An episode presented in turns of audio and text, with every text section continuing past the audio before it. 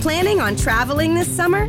Make saving at the pump part of your plans with two times the fuel points from Harris Teeter. It's easy. Download your eVIC coupon, and for every dollar you spend with your VIC card, you'll get two fuel points. That's up to $1 per gallon on quality fuel at participating BP and Harris Teeter fuel centers. Download your eVIC coupon today and save money at the pump all summer long with eVIC and Harris Teeter fuel points. Quella che state per ascoltare è la diciannovesima puntata di Silent Check, il podcast spiegone su Euro 2021, a cura di Flavio, Jonathan e Lorenzo.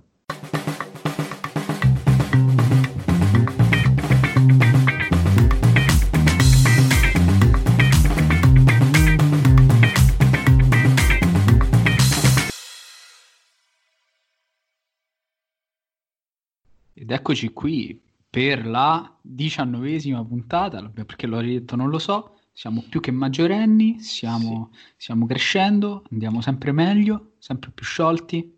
E proprio a proposito di età, questa sera affronteremo un tera, un tera, un tera perché sono tanti argomenti, quindi sono almeno un tera di argomenti. Big data affronteremo un tema a noi molto caro e che eh, molto vicino a, eh, all'età, ovvero andremo a parlare dei talenti che si prospettano ovviamente non per Euro 2020 ma per Euro 2021. Ah, quindi... Esatto, dopo aver parlato di una cosa che non si farà, parliamo di una cosa che invece si farà ma tra un anno. Finalmente torniamo a parlare dei, di calcio giocato. di calcio giocato e non di mere speculazioni. Eh, esatto. Eh, ecco. perché non sono speculazioni. perché non sono speculazioni. sono certezze, sono, sono certezze. solide realtà.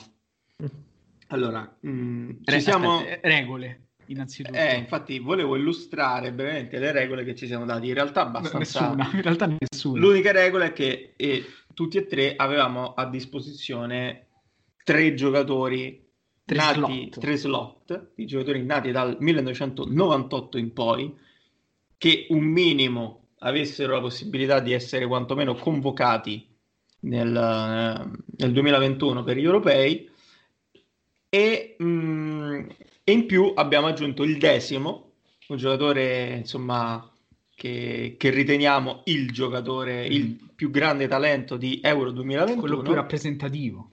Anche quello più rappresentativo che, che scopriremo, sveleremo alla fine di questa top, che in realtà non è una top, no, ma è in ordine sparso. In ordine dai. sparso, ma pote- potremmo anche inventarci una top alla fine. Dai, Vediamo potremmo, potremmo classificarli in effetti. Potremmo classificarli. Eh, a questo caso, punto direi di partire abbiamo... subito, cioè bando alle ciance. Non... Stasera niente dissing, stasera si va dritti no, al punto. Stasera, anzi, sappiamo che Ciccio Gamer in questo momento è in live, è con, live con, Charles Leclerc. Leclerc li salutiamo se... entrambi. Speriamo se... piglino tanti, pochi muretti, anzi.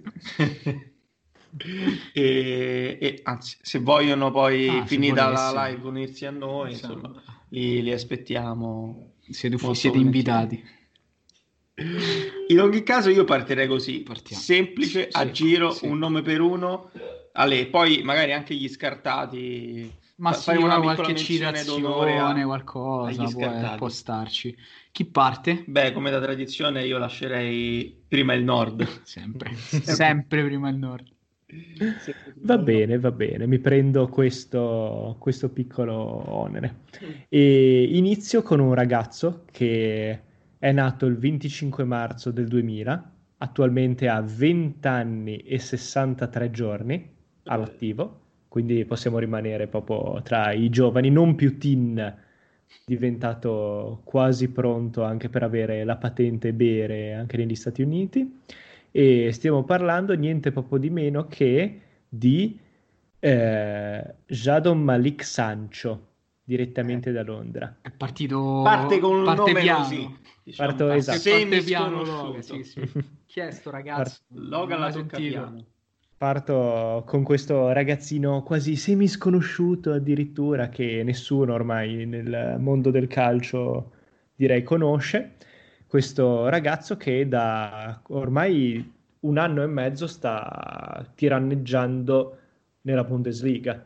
Stiamo parlando di, in questo caso, Jadon Sancho che eh, nonostante la sua militanza in terra tedesca, è londinese proprio di nascita, nato da genitori trinidadiani. È stato considerato fin dai primi tempi una delle maggiori promesse del calcio mondiale, al punto tale che nel 2017 è stato inserito tra i migliori giocatori e possibili talenti da il The Guardian, proprio per indicare quello che sembrava essere un talentino fin, dalle prime, fin, fin dai primi momenti. Eh, che dire di lui? È un giocatore che essenzialmente le, sta bruciando le tappe da quasi due anni a questa parte. È soprannominato The Rocket, come in italiano razzo. E, il razzo. Eh, è razzo. Suona malissimo in italiano sì. Cioè, nel senso, giocatore Suona italiano... Ha segnato il razzo! sì, effettivamente avrebbe, avrebbe davvero dei, dei, pessimi ritorni se venisse in Serie A un, un giocatore del genere. E dopo una uh, trafila nel giovanile del uh, Watford, è stato acquistato nel 2005, del 2015 dal Manchester City, dove però uh, ha militato essenzialmente per due anni, prima di essere acquistato dalla squadra che lo ha lanciato nel calcio vero e proprio che conta, cioè dal Borussia Dortmund. Borussia che in questo ragazzo ha visto, come dire, un l'erede di quello che doveva essere il testimone di Ousmane Dembélé, che, appena, che si era appe, eh, appena trasferito al Barcellona. Per con la, i suoi... cifra record, tra l'altro. Sì. Esattamente. E ricordando cifre record per uno che poi è risultato incapace di fare più di tre palleggi. Eh sì, ne, no, ne, abbiamo ah, già dai, parlato, no. mi pare, sì, di, delle però, abitudini però, di Usman. Sì queste presentazioni cioè, sì, tanti, si, lasciano un po' il tempo che anche uno al Real Madrid ultimamente che era forse Rodrigo eh, sì, proprio sì, Rodrigo. Rodrigo. Rodrigo. Aveva anche Rodrigo. lui un po' cannato la presentazione sì, facendo sì. dei palleggi che forse io in giardino senza scarpe ne faccio di più. Ma non siamo qui per parlare del povero Dembélé, di no, cui anzi. abbiamo già abbondantemente parlato, se non sbaglio, nell'episodio 4, che potete andarvi a risentire. E dopo questo piccolo momento marchetta ritorniamo al, invece al nostro Sancho, dove con il Borussia Dortmund è letteralmente esploso, contando il fatto che dal 2017 eh, gioca in, anzi dal 2000, dopo un anno di apprendistato eh, al Bundesliga, da due anni a questa parte gioca in pianta stabile, titolare e tiranneggiante nella, nella Bundes. Contiamo il fatto che ad esempio per dare alcuni dati di questo giocatore.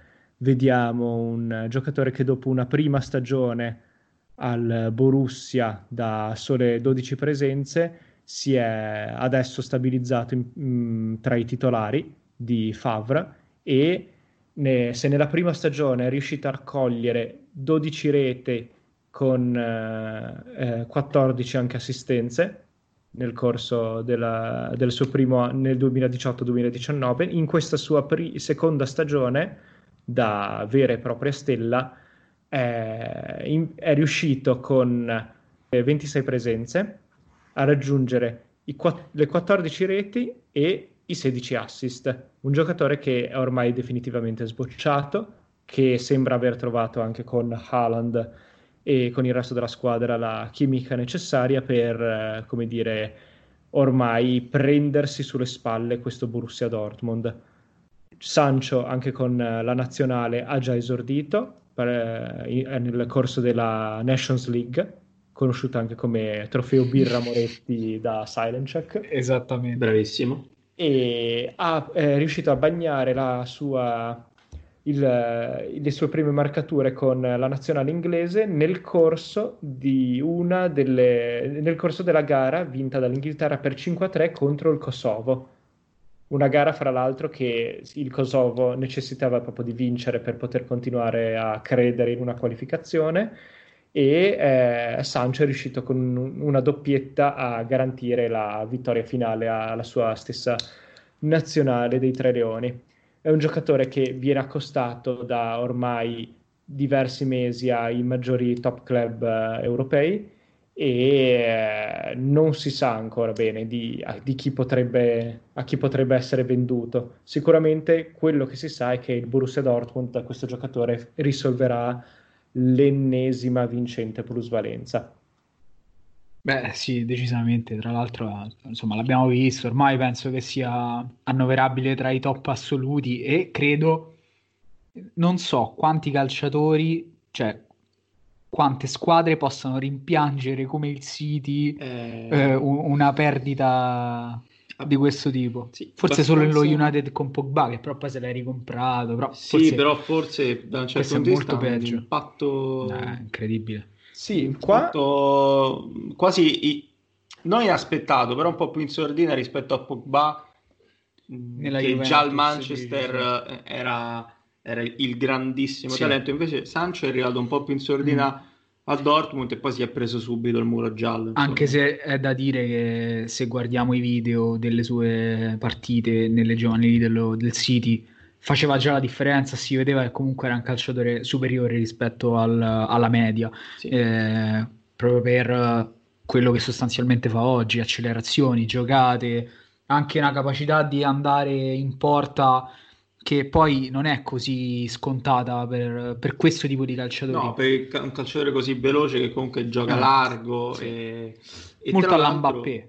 Molto all'Mbappé, ma tra l'altro fa impressione il numero di, di assist sì, messi sì. a referto. Quest'anno tra tutte le competizioni in 38 partite 20 assist. Sì. Eh, è un numero impressionante. È completissimo, è veramente... completissimo. Per Forse darvi... manca un po' di fisico, però perderebbe in velocità. Quindi... Beh, che, che, comunque non è la solita ala piccolina, perché no, comunque 1,80 eh, cioè è un sì. giocatore che anche a livello di fisico... Un eh... po' di struttura, ecco, magari. Sì, forse però ma... perderebbe in velocità, in agilità, forse sì, non, sì, non credo ne valga la pena, insomma. No, io direi che siamo di fronte a... Mh, insomma insieme a Kylian Mbappé probabilmente a, al più forte mm. in, in, um, in, in quel ruolo in quel ruolo è, è, sicuramente il più forte e, e, credo che a Dortmund potranno goderselo ancora per poco eh, mm. perché mm. dovesse continuare così insomma però la connessione con Alan fa veramente sognare cioè, sembrano sì. veramente fatti l'uno per l'altro. Eh, per, sì. per, darvi anche due numeri sulla grandezza di Sancho e su quanto sia un giocatore affidabile, vi dico soltanto che su 1325 passaggi tentati da Sancho, lui è riuscito a mandarne eh, eh, efficacemente a un compagno ben 1102, con una eh. percentuale dell'83,2%. Eh. No, no, ma infatti è un calciatore Guarda, ti, completo. Ti leggo, magari poi così possiamo chiuderla su Sancho, insomma, un, un articolo del Guardian di, credo, forse un anno fa. Sì. E, no, sì, due anni cui, fa. Di fa. due anni fa, sì, un paio di anni fa, in cui eh, Dan Micicche non, Dan non... Michikei. Michikei. Michikei. Michikei, tecnico delle nazionali giovanili inglesi, definisce così Sancho, e forse la, la definizione azzeccata. Sancho è come Neymar, appariscente, divertente da guardare, ma è anche efficace. Nella, nella, maggior parte delle partite creerà qualcosa di importante, non come se fosse un concorso di bellezza. Anche la frecciatina. Anche questa frecciatina, ma diciamo che eh, dice una cosa forse fondamentale, ovvero l'efficacia, sì. nel senso che non è un giocatore che gioca eh, fine a se stesso. No, perché efficace direi devastante, sì, cioè, è più che efficace. È più che efficace. è super efficace. Eh, grande. Non come altri che sono così confusi esatto, da colpirsi da soli. Azzono tipo Usman Dembele, Azzono Moise. Per rimanere nella cerchia di, di, di questi insomma... sì, prima in Premier League comunque eh, Usman non gioca in Premier League insomma, comunque ex Borussia. E diciamo che Loga qui ci ha subito eh, deliziato col... ha, settato, ha messo subito l'asticella in alto eh, in quindi alto. bisogna Ora rincorrere. voglio anche da voi un giocatore di parimenti livello. Eh... chi va? Eh, qui in Guarda, realtà se, se, se io e Jonathan vuoi... abbiamo delle scelte, abbiamo fatto delle scelte un po' meno altisonanti. Sì, ecco, sì, sì. Siamo rimasti un po' più bassi. quantomeno per età. Anche sì. se poi si... sì, tu forse di più rispetto a me. Se vuoi vado io, che ce l'ho già pronto. Chi c'hai? Allora io, così, dovendone scegliere tre, ne ho scelto uno per reparto, escludendo la porta. Sì, anch'io ho fatto la stessa scelta di, eh, sì. di eh, ovviamente concentrandomi sulle zone che conosco un po' meglio. Eh, e quindi sono andato a prendere un calciatore gallese e stiamo parlando di Ethan Ampadu di Gallesi è solo il passaporto. Sì, no, tra l'altro eh, questa cosa è interessante. Eh, parliamo di un ragazzo nato il 14 settembre del 2000. Eh, lui è ovviamente è gallese di passaporto, ma in realtà è inglese. Eh, è nato a Exeter, è inglese con origini irlandesi e ghanesi, proprio un mix uh, devastante. Vabbè, vabbè. Allora, della britanniche le ha tutte. non c'hanno, non c'hanno Poi tante, un po' di colonie, un po' di colonialismo. Manca, manca, la Scozia forse, però sì, sì manca la Scozia e l'Irlanda del Nord. Sì, poi... è la Union Jack fatta persona in pratica. Con uno come dice, con, con uno spruzzo, di, di, colonialismo. di, colonialismo. africano. Anche se, vabbè, comunque. Eh, come dicevo, è nato a Exeter e proprio a Exeter è cresciuto calcisticamente, eh, debuttando tra l'altro in prima squadra a soli 15 anni, quindi parliamo di un ragazzo veramente precoce, che l'anno dopo ovviamente è stato subito così, eh, se lo ha subito accaparrato il Chelsea, che lo ha messo nell'Under 23 però poi è arrivato Antonio Conte, che ha visto questo ragazzino con le treccine, tra l'altro adesso non ha più, se le ha tagliate, e in, in un diretta YouTube, tra l'altro. E, e, lo ha subito portato in prima squadra, facendolo debuttare in Carabao Cup a 17 anni compiuti da veramente pochissimi giorni. E riepiloghiamo un po' la, la sua carriera.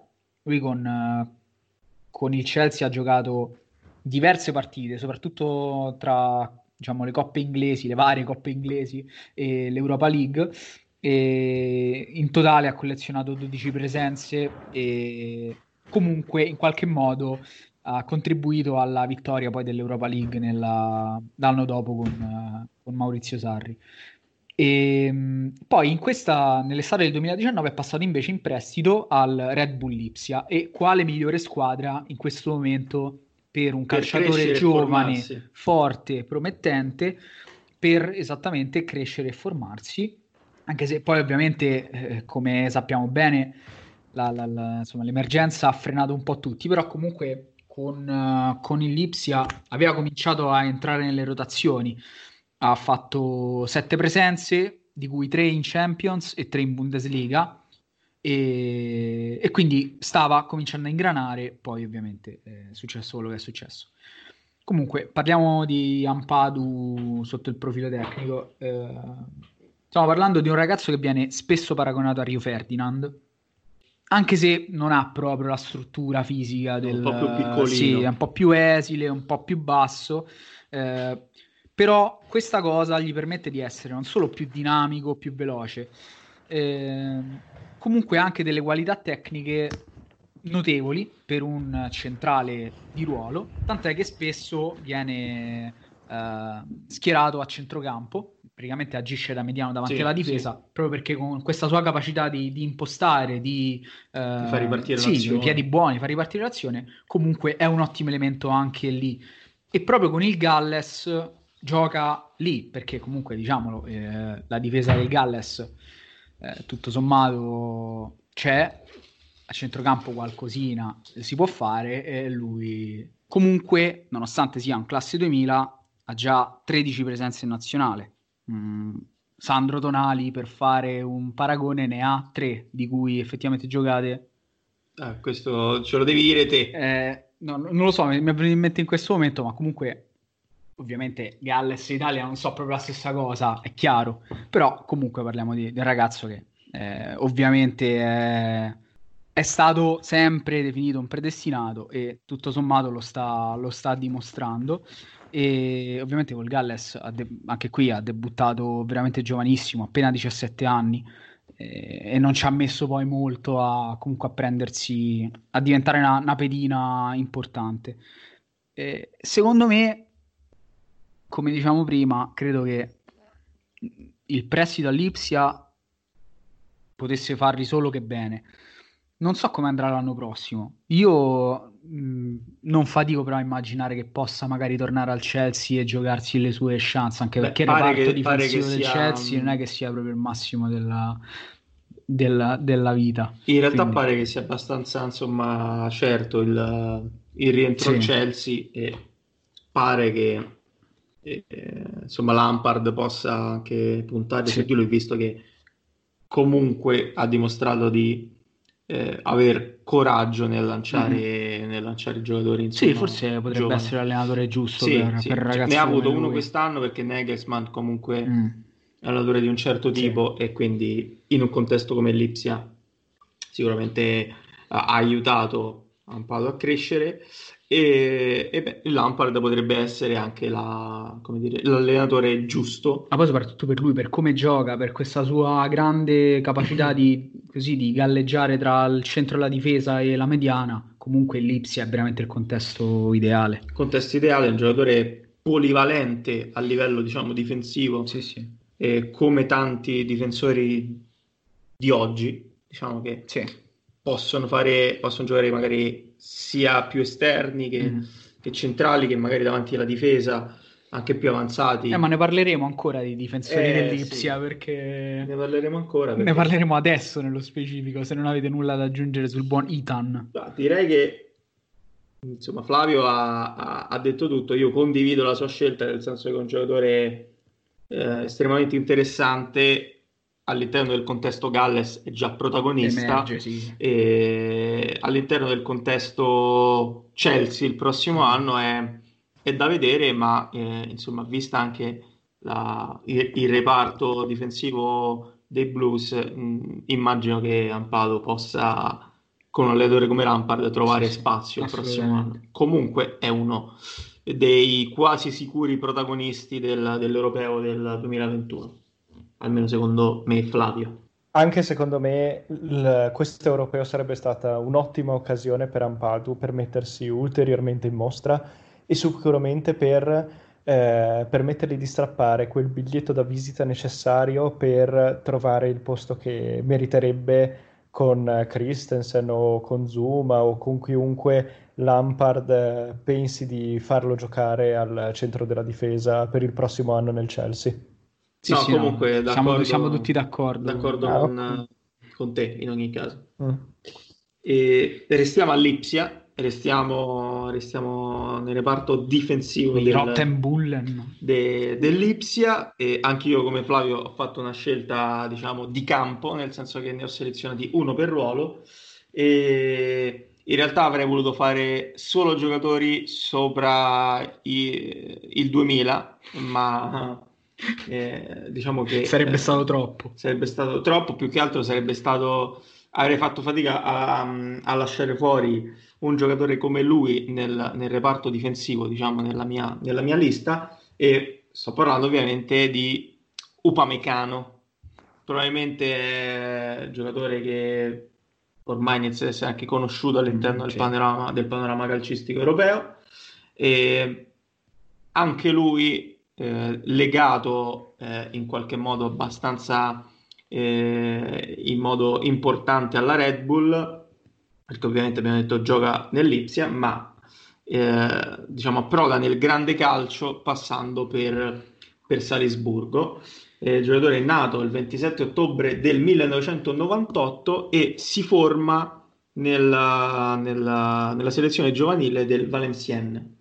Eh, fino a quando nel 2015 eh, il Salisburgo, che insomma in quanto a, mh, a osservatori eh, probabilmente ha uno dei, eh, ha uno dei, dei come dire, degli staff eh, più importanti al mondo, lo va a prelevare dalle giovanili del Valenciennes, tra l'altro se non sbaglio per una cifra eh, intorno ai 2 milioni e mezzo, sì, quindi importante. una cifra importante per un ragazzo di 16 anni ai tempi e ehm, ovviamente aggregato prima alle, all'Academy del, del, Salisburgo, poi alla squadra riserve, tra virgolette, ovvero quella dell'Ifering, ma poi si va a prendere quasi subito eh, la maglia titolare della prima squadra, dove si eh, mette in mostra e dove si, capi- si intuisce quasi, quasi subito che insomma Upamecano a Salisburgo rimarrà ben poco perché poi come abbiamo, come abbiamo già spoilerato andrà all'Ipsia e qui eh, crescerà ulteriormente un giocatore eh, parlavamo prima di difensori moderni un altro difensore estremamente moderno lui è proprio il prototipo secondo me del difensore eh, moderno lui è proprio il, il um, il che... prototipo del, del, difensore moderno in realtà è un giocatore che può tranquillamente giocare a centrocampo. Sì, sì, anche lui. E grande fisico, ma allo stesso tempo è una diciamo, peculiarità di, eh, di Upamecano è la sua propensione al, al calcio offensivo. Mm. E mentre diciamo in tenera età gli si rimproverava un'eccessiva eh, come dire, leggerezza eh, nella, nella, fase difensiva una mancanza di concentrazione eh, a volte evidente in alcuni svarioni, insomma, che però dovuti ovviamente all'età. La statistica che invece vi vado a, ehm, a indicare è questa. Eh, che in, tra tutti i campionati europei è il difensore centrale che ha saltato l'uomo più volte. Cioè, quindi prendiamo i, tra i cinque maggiori campionati europei, è il giocatore che ha dribblato, saltato più, più volte l'uomo eh, giocando da difensore centrale. E, questo la dice lunga, insomma, sia su, su, sulle qualità sulle doti anche tecniche di, di Upamecano, la dice anche sul gioco di Nagelsmann del, dell'attuale Lipsia, e, ma è probabilmente una caratteristica eh, peculiare del, del gioco di, uh, del giovane difensore francese che non disdegna insomma eh, il, il, il, fattore rischio in difesa mm, sì. e quindi uh, col tempo ovviamente limato dall'esperienza eh, eh, rispetto ai, ai, primi anni in cui magari eh, a volte cadeva nell'errore è diventato un giocatore anche abbastanza concreto da questo punto di vista mm. Eh, un giocatore che mh, tranquillamente potrebbe essere già eh, potrebbe giocarsi già un posto tra i titolari della, della Francia ed è un altro di quei giocatori che probabilmente quest'estate potrebbe cambiare, cambiare maglia. sì. e, ovviamente per tanti tanti tanti tanti soldi. Eh, per tanti tanti tanti soldi. È uno di quelli che probabilmente transfer market che ormai è il nostro punto di riferimento ma il punto di riferimento di ormai di tutti lo valuta circa 50, 50 milioni, di euro, quindi questo significa che... Eh, sì, stiamo parlando di un classe 98, classe però 98. deve fare ancora 20, 22 anni, sì, sì, di 1,85 m per 80 kg, che, sa, che ha i piedi buoni, è veloce, è aggressivo, non prende troppi... È, è, a, a prescindere è un difensore centrale un difensore incredibile, eh, importante al quale però insomma si, si, sommano tutte queste qualità che magari non sono peculiari di difensore no. centrale e, e, quindi sicuramente è, è il, il, futuro ma io direi quasi il presente già della nazionale transalpina Euro 2021 potrebbe starci tranquillamente sì. forse eh, col rinvio mm. eh, guadagnerà insomma ancora più tempo per ritagliarsi spazio eh, verso il prossimo anno probabilmente è il centrale difensivo di maggior talento in Europa in questo momento mm. e, e, e, l'anno prossimo potremo vederlo tranquillamente giocare al Camp Nou piuttosto che, che Old Trafford senza, senza problemi. È molto molto probabile secondo me. Per trovare tra l'altro ulteriori dati, oggi mi sono molto infissato sui passaggi dei giocatori è uno di quei giocatori, Upamecano, che quest- in questa stagione sube 1580. Hear that? That's the sound of a patient whose health data is protected from a cyber attack. And that, that's the sound of a financial system that's digitally secured from bad actors. Right now, there's an invisible war being fought on a digital battlefield that impacts what we do every day. That's why at Peraton, we do the can't be done to help protect the vital systems we rely on. Because if we don't, the alternative is unimaginable. Peraton. Mary redeemed a $50,000 cash prize playing Chumba Casino online. I was only playing for fun, so winning was a dream come true. Chumba Casino is America's favorite free online social casino. You too could have the chance to win life changing cash prizes. Absolutely anybody could be like Mary. Be like Mary. Log on to ChumboCasino.com and play for free now. No purchase necessary. Void where prohibited by law. 18 plus terms and conditions apply. See website for details. The voice in the preceding commercial was not the actual voice of the winner.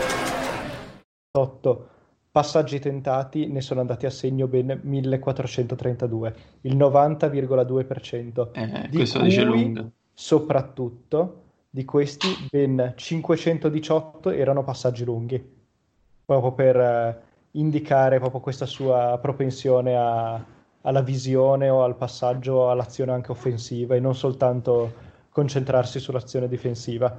Sì. Sì, Beh. diciamo che è, è il migliore mm. tra tutti i, i centrali, diciamo. Sì. Non dico parietà, ma forse anche, anche in generale a fare questo tipo di lavoro. Beh, se guardiamo un paio d'anni indietro, andiamo verso il 96, poi non è che ci sia tantissimo no, no, effettivamente. No, forse con... sbaglio di grosso. No, però. ma con quelle caratteristiche, anche perché è, è, è difficile trovare, eh. trovare, centrali difensivi, insomma, eh, così bravi e anche con quel piglio, no? Perché mm. poi uno può essere anche, può avere anche le doti, le capacità tecniche, ma poi eh, in campo ad alti livelli fare determinate cose diventa più complicato. Lui ha anche un po' spregiudicatezza, una personalità importante che che gli consente di prendere qualche rischio in più. Sì. Quindi non so se avete altro da aggiungere sulla, no, sulle parti difensive no, dell'Ipsia, perché visto che ormai Secondo l'abbiamo. Me... No, beh, la parte difensiva dell'Ipsia è incredibile. Eh, Tra l'altro, sì. poi con a destra c'è quella bestia di Klosterman. Eh, sì, eh, insomma, eh, stiamo parlando di una difesa giovane, importante. E, no, vabbè, io l'ho già detto: il prototipo del difensore moderno, secondo me, alto, ma non altissimo. Comunque di, di, struttura, però non macchinoso, non, non, lento, anzi veloce, molto dinamico, bello, bello tosto, eh, con, con sti, sti, piedi buoni. Eh, veramente, secondo me, il, il futuro del... No, no, non credo dell'Ipsia, ecco, l'abbiamo detto. A questo punto direi che il giro torna Ripartiamo da Loga e vediamo come ci sorprenderà il buon, il buon Lorenzo. Beh, allora, rimaniamo sempre nell'ambito, direi, della, della Red Bull, in questo caso, per quello che vi porto come primo piatto dopo l'antipasto. E vi porto un giocatore che, fra l'altro, ha da poco compiuto gli anni, perché oggi ha 20 anni e ben 3 giorni di vita, essendo nato ben il 24 maggio del 2000, ah, nella città di Binnigen, in uh, Svizzera e stiamo parlando niente poco di meno che di Noah Okafor in questo caso. Questo giovincello, sempre per come piace ai telespettatori, non a difensore ma attaccante, eh, che può, come dire, far assaporare un pochino di più il fremito delle reti e di quello che piace a voi ed è probabilmente il prossimo, come dire, eh, talento che sarebbe potuto esplodere maggiormente dal punto di vista offensivo al prossimo europeo. Infatti è un giocatore eh, sia veloce quanto dotato di un'ottima struttura fisica. Purtroppo spesso per quanto riguarda i paragoni che vengono affibbiati ai giocatori, che spesso poi fra l'altro tradiscono sempre le aspettative. Non ricordo, non so voi, un giocatore che eh, magari accostato a Zidane, Ronaldo, Del Piero, poi si sia rivelato. Sì, ce, ce, ne sono stati tantissimi, ma poi ben pochi hanno mantenuto le promesse. Effettivamente, ragione. Cioè, i paragoni non portano bene nel mondo del calcio. Però in questo caso forse potrebbe portarli bene perché il paragone che gli è stato affibbiato è a nient'altro che Marco Piazza. Quindi, francamente... Mm... Allora, io un po' Okafor lo conosco perché seguo il Basilea e il Salisburgo. E io non capisco... Non vedi, non vedi nulla di Marco Piazza. Vedere, ah, non riesco a vedere dove Forse, possano... forse, per la struttura, perché comunque è un ragazzo alto, sì, bello ma... piazzato. Pro- ma... Probabilmente più esatto per la struttura longilinea e allo stesso tempo le... la capacità di essere un giocatore no, che No, effetti- effettivamente anche io non no, ci vedo faccio fatica, piazza, faccio... anche perché che... Marco Piazza è un giocatore più elegante, sì, più tecnico. Più trequartista. Ehm... In un ruolo cioè... differente.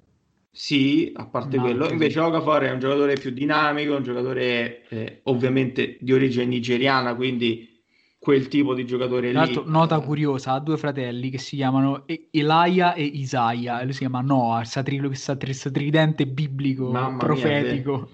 Mia, immaginiamo la, la eh, come dire, a le... tavola. No, immaginiamo la famiglia che... che... Sì, beh, saranno particolarmente devoti, ecco particolarmente devoti. No, però mh, semplicemente per dire che insomma, paragone mi sembra abbastanza forzato, forse eh, magari... Beh, proprio per trovare un termine. Sì, anche perché è che, anche che probabilmente particolare. Non eh.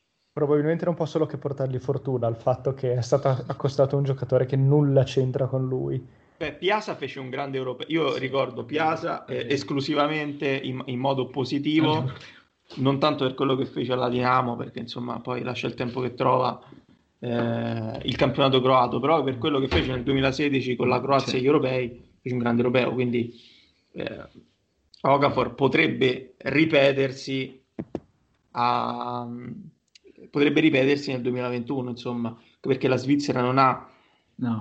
in attacco a parte Embolo eh... Sì, che però anche lui sa, cioè, ha tradito parecchie le aspettative. Sì, diciamo che sì, va detto che, come abbiamo detto nelle puntate sulla Svizzera, eh, gli manca quell'attaccante, quel giocatore che sappia poi concludere a rete quanto di solido costruito soprattutto dalla difesa della Svizzera.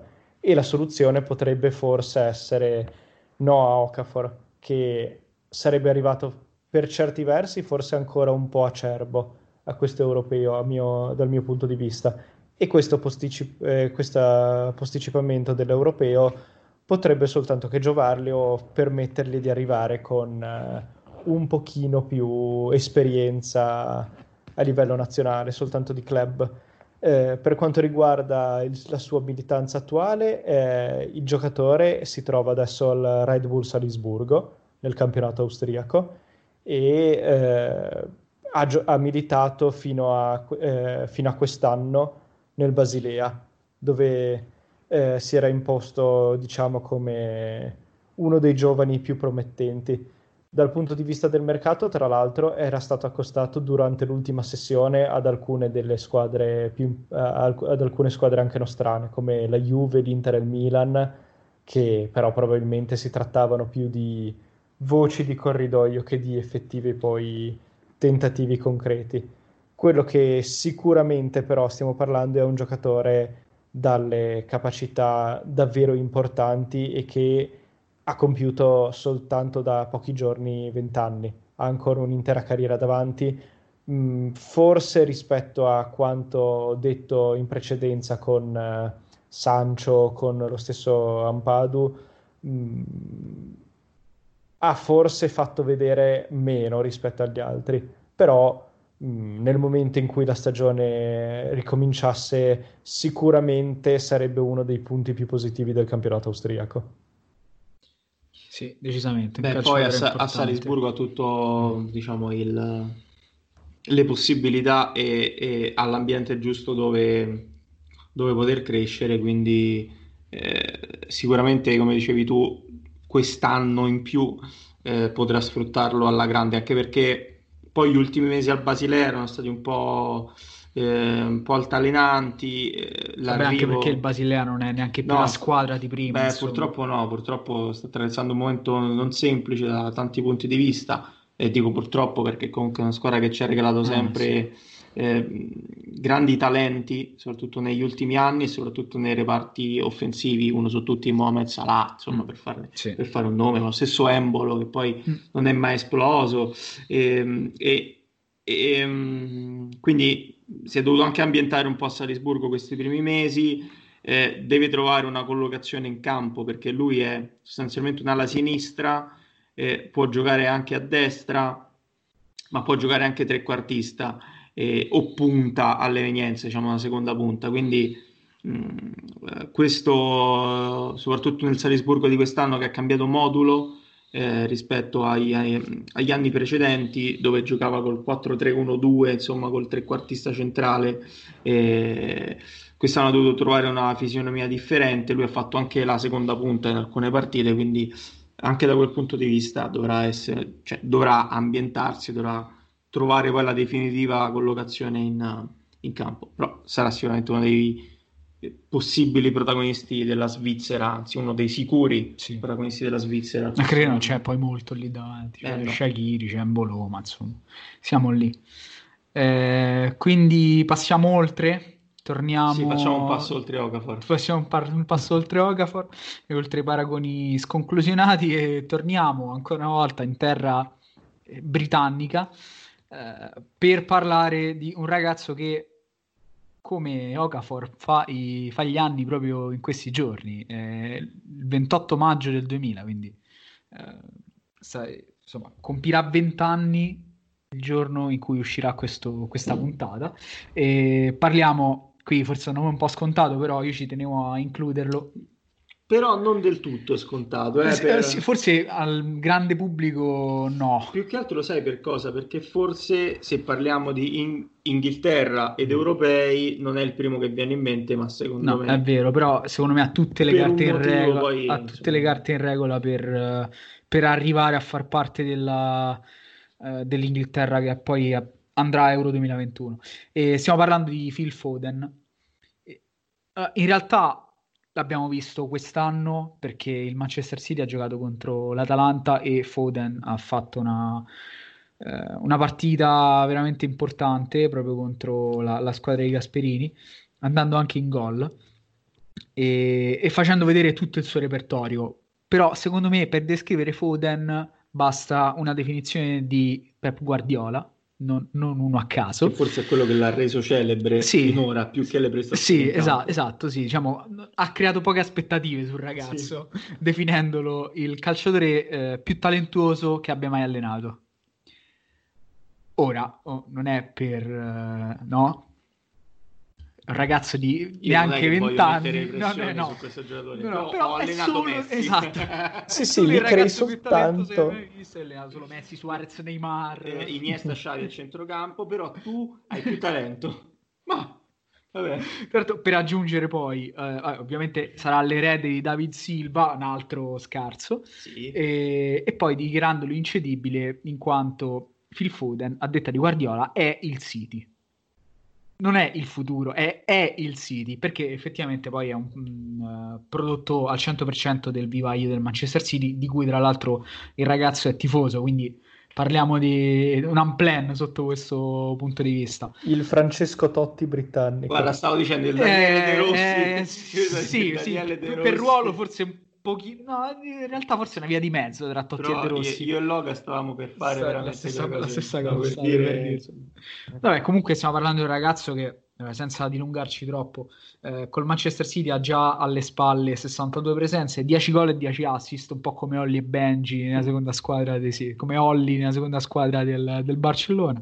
E, un ragazzo che ancora non ha eh, indossato la maglia della nazionale maggiore, ma 14 presenze e 4 gol in under 21, quindi comunque eh, è già nel giro da parecchio tempo. Per chi non lo conoscesse, possiamo dare così una, un'infarinatura di, di, Foden a livello di Foden giocato. Eh, parliamo di un calciatore che è, sarebbe mancino naturale, ma in realtà è proprio completamente ambidestro.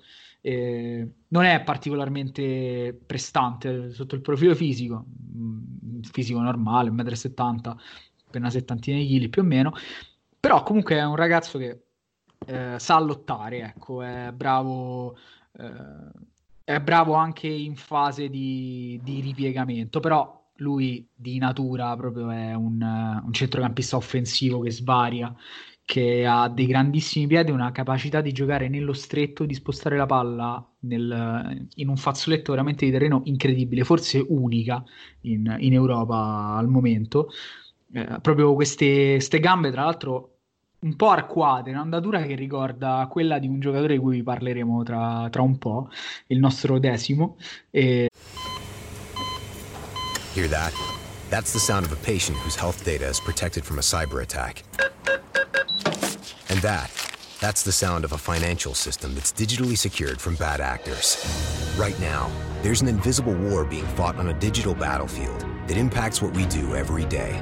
That's why at Peraton, we do the can't be done to help protect the vital systems we rely on. Because if we don't, the alternative is unimaginable. Peraton.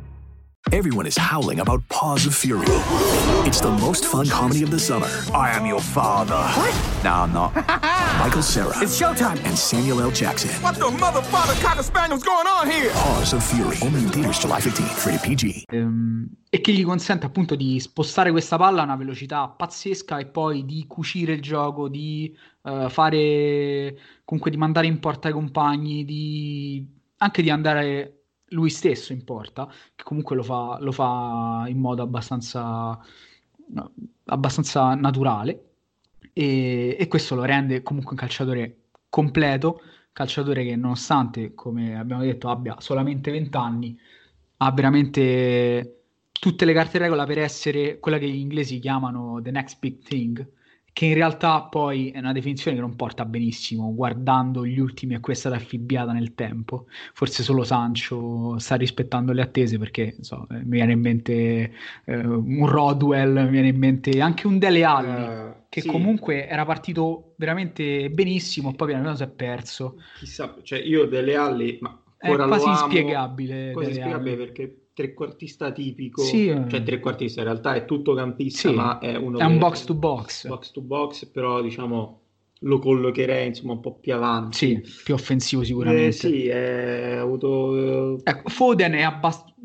Ovvio, non è simile dal punto di vista fisico magari, però come tipologia di giocatore più o meno ci sta. Forse è più tecnico di, di Alli che è più potente fisicamente. Diciamo che probabilmente Foden è prende diciamo, il meglio del, del, del giocatore prototipo inglese sì. eh, a livello di caratteristiche eh, diciamo di dinamismo ma anche eh, mentali da un certo punto di, di approccio insomma alla gara di sacrificio, allo, di sacrificio ma allo stesso tempo nasce e cresce con Pep Guardiola mm. e quindi quell'impronta eh, come dire eh, del tecnico che, che, il tecnico catalano poi ha dato a tutte le sue, tutte le sue squadre, eh, Foden, Foden ce l'ha nel sangue, diciamo da questo punto di vista, quindi è un mix es- potenzialmente esplosivo. Io immagino che Guardiola per sbilanciarsi in quel modo eh, su un giocatore che già sappiamo quest'anno prenderà eh, in eredità la maglia che è stata per parecchio tempo di David Silva e eh sì, non, non, è insomma Guardiola non è uno che fa dichiarazioni mm. eh, banali, è uno che, vuoto, che, pesa abbastanza le parole e quindi per, per, dire una roba del genere dopo che insomma ha allenato Xavi e Iniesta a centrocampo e tendiamo a credergli, ecco, da questo punto di vista. O gli piace davvero la follia oppure lo odia al punto tale da, da rovinargli la carriera. Da, me- da mettergli una quantità di pressione incredibile. Beh, sì. Penso che i tifosi del City scaricherebbero senza problemi Guardiola piuttosto che Foden. Ah, sì, sì. Poi non possiamo che augurargli una carriera più da Pupone o da De Rossi piuttosto che una da Aquilani, ad esempio. Quindi non possiamo che fargli sostanzialmente i nostri più cari auguri di, nel mantenere almeno il, l'80% delle aspettative che si hanno su di lui. Guarda, anche il 20 perché Ma... dopo, cioè, anche se dovesse rispettare il 20% probabilmente farà una, un'ottima carriera insomma. Sì, sì. ma penso che comunque presto lo vedremo anche in nazionale perché eh, è, io penso che sia già pronto ma se non è pronto ora sarà pronto tra qualche mese sicuramente quando poi entrerà, entrerà nel vivo la prossima stagione sempre che ammesso che si giochi Ah, yes. E dopo aver parlato diffusamente del buon Phil, passiamo la parola a Jonathan che ci parlerà di un calciatore non giovane ma giovanissimo. Eh, qui andiamo, andiamo veramente sui, sui teenager E restiamo a centrocampo, abbiamo parlato prima di, di Upamecano, adesso passiamo al mio centrocampista, è un classe 2002, è un giocatore che ancora non ha mai esordito neanche in Under 21, anche, neanche insomma, nella, nell'Under 21 della sua, eh, del suo paese, mm, però un giocatore che secondo me vedrà nel 2021, in questa stagione, la stagione 2020-2021, eh, la sua mh, mm, stagione di consacrazione per diversi motivi. Sto parlando di Ryan Gravenberg, eh, probabilmente colui che, che, sarà faro e, e, e, stella del centrocampo dell'Ajax già a partire dal prossimo anno. E, a maggior ragione se Danny Van de Beek come diciamo è abbastanza probabile eh, dovesse insomma finalmente da un certo punto di vista lasciare i lancieri per approdare eh, in, una, in una grande big europea e probabilmente Gravenberg ehm, prenderebbe il, il, suo posto anche all'interno del, de, del progetto Ajax da questo punto di vista e ne diventerebbe insomma il, uno dei protagonisti. Stiamo parlando di un giocatore che già da questo gennaio aveva trovato spazio in, in pianta stabile nella, nella squadra di Tenag. Eh, un giocatore, un centrocampista che questa volta ha ragione viene paragonato a qualcun altro, ovvero a Paul Pogba. Eh, ha ragione perché mh, sia fisicamente, visto che parliamo di un giocatore alto 1,90 m, sia tecnicamente, nel senso che è un giocatore con una spiccata propensione offensiva, è una mezzala eh, diciamo sinistra perché lui gioca col destro ma rientra eh, anche per tentare il tiro. E è un giocatore che a molti eh, ricorda, ricorda, Paul Pogba, è un giocatore eh, probabilmente mh, la butto lì, anche in prospettiva più forte dello mm. stesso Van de Beek. Mm. Ehm, un giocatore eh, che uh, ha quest'anno, ha questo, diciamo, questa finestra di, di, tempo per conquistarsi l'europeo e nonostante insomma il centrocampo Orange sia un centrocampo di livello assoluto, spazio per uno come lui, come diciamo prima riserva potrebbe, potrebbe esserci, soprattutto se eh, dovesse eh, confermare eh, tutto quanto di buono ha fatto già nelle, nelle selezioni giovanili dello Young Ajax e se dovesse affermarsi quest'anno in Eredivisie con la maglia dei lancieri, insomma, eh, difficilmente Coman eh, potrà lasciarlo fuori, eh, anche perché veramente si tratta di un centrocampista eh, moderno in tutti i sensi, della, eh, diciamo, della mezzala perfetta da questo punto di vista. Un giocatore che fa della sua grande, grandissima progressione la sua arma più, più importante, quindi un giocatore che si esalta nei, negli spazi. E, è un altro dei giocatori, e tra tutti quelli che ho scelto, una caratteristica comune che eh, oltre al grande talento abbina una grande personalità, eh, nel senso un giocatore carismatico, un giocatore che da questo punto di vista mh, mm, non ha paura, non ha timore dei grandi palcoscenici e, e probabilmente per chi aspira, per chi ambisce, per un giocatore che ambisce a raggiungere grandi traguardi, oltre al talento, deve esserci quella dose insomma di, di, arroganza, di, di arroganza, sana arroganza. di sana arroganza, anche di consapevolezza dei propri mezzi sì.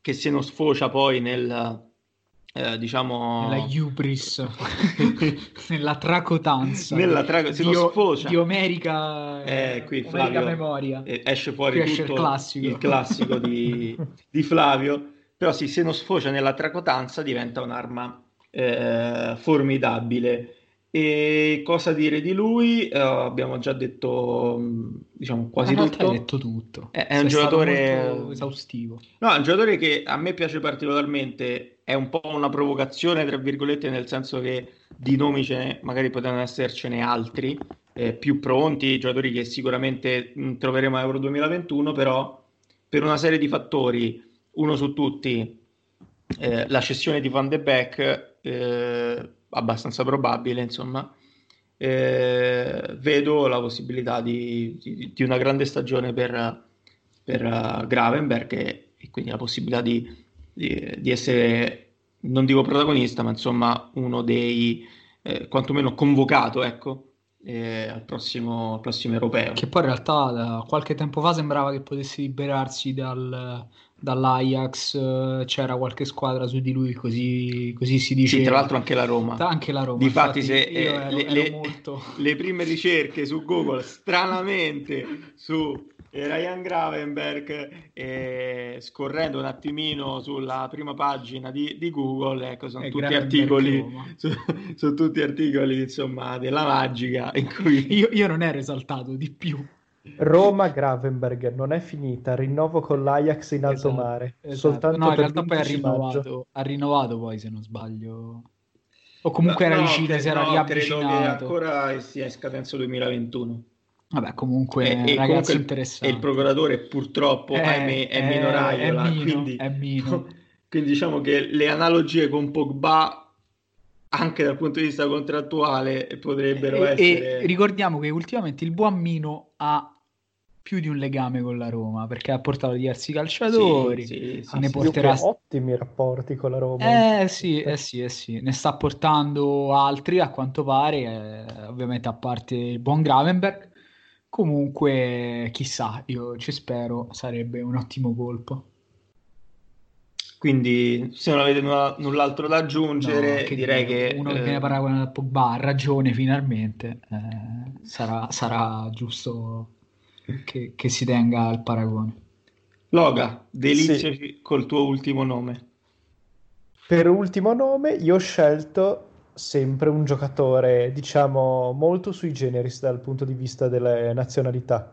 Stiamo parlando anche qui di un uh, vecio, tecnicamente, per quanto riguarda la nostra classifica, perché utilizziamo un giocatore che è nato il 7 maggio del 1998 Sto notando che stiamo tutti dicendo giocatori che sono nati in questo mese, tra l'altro.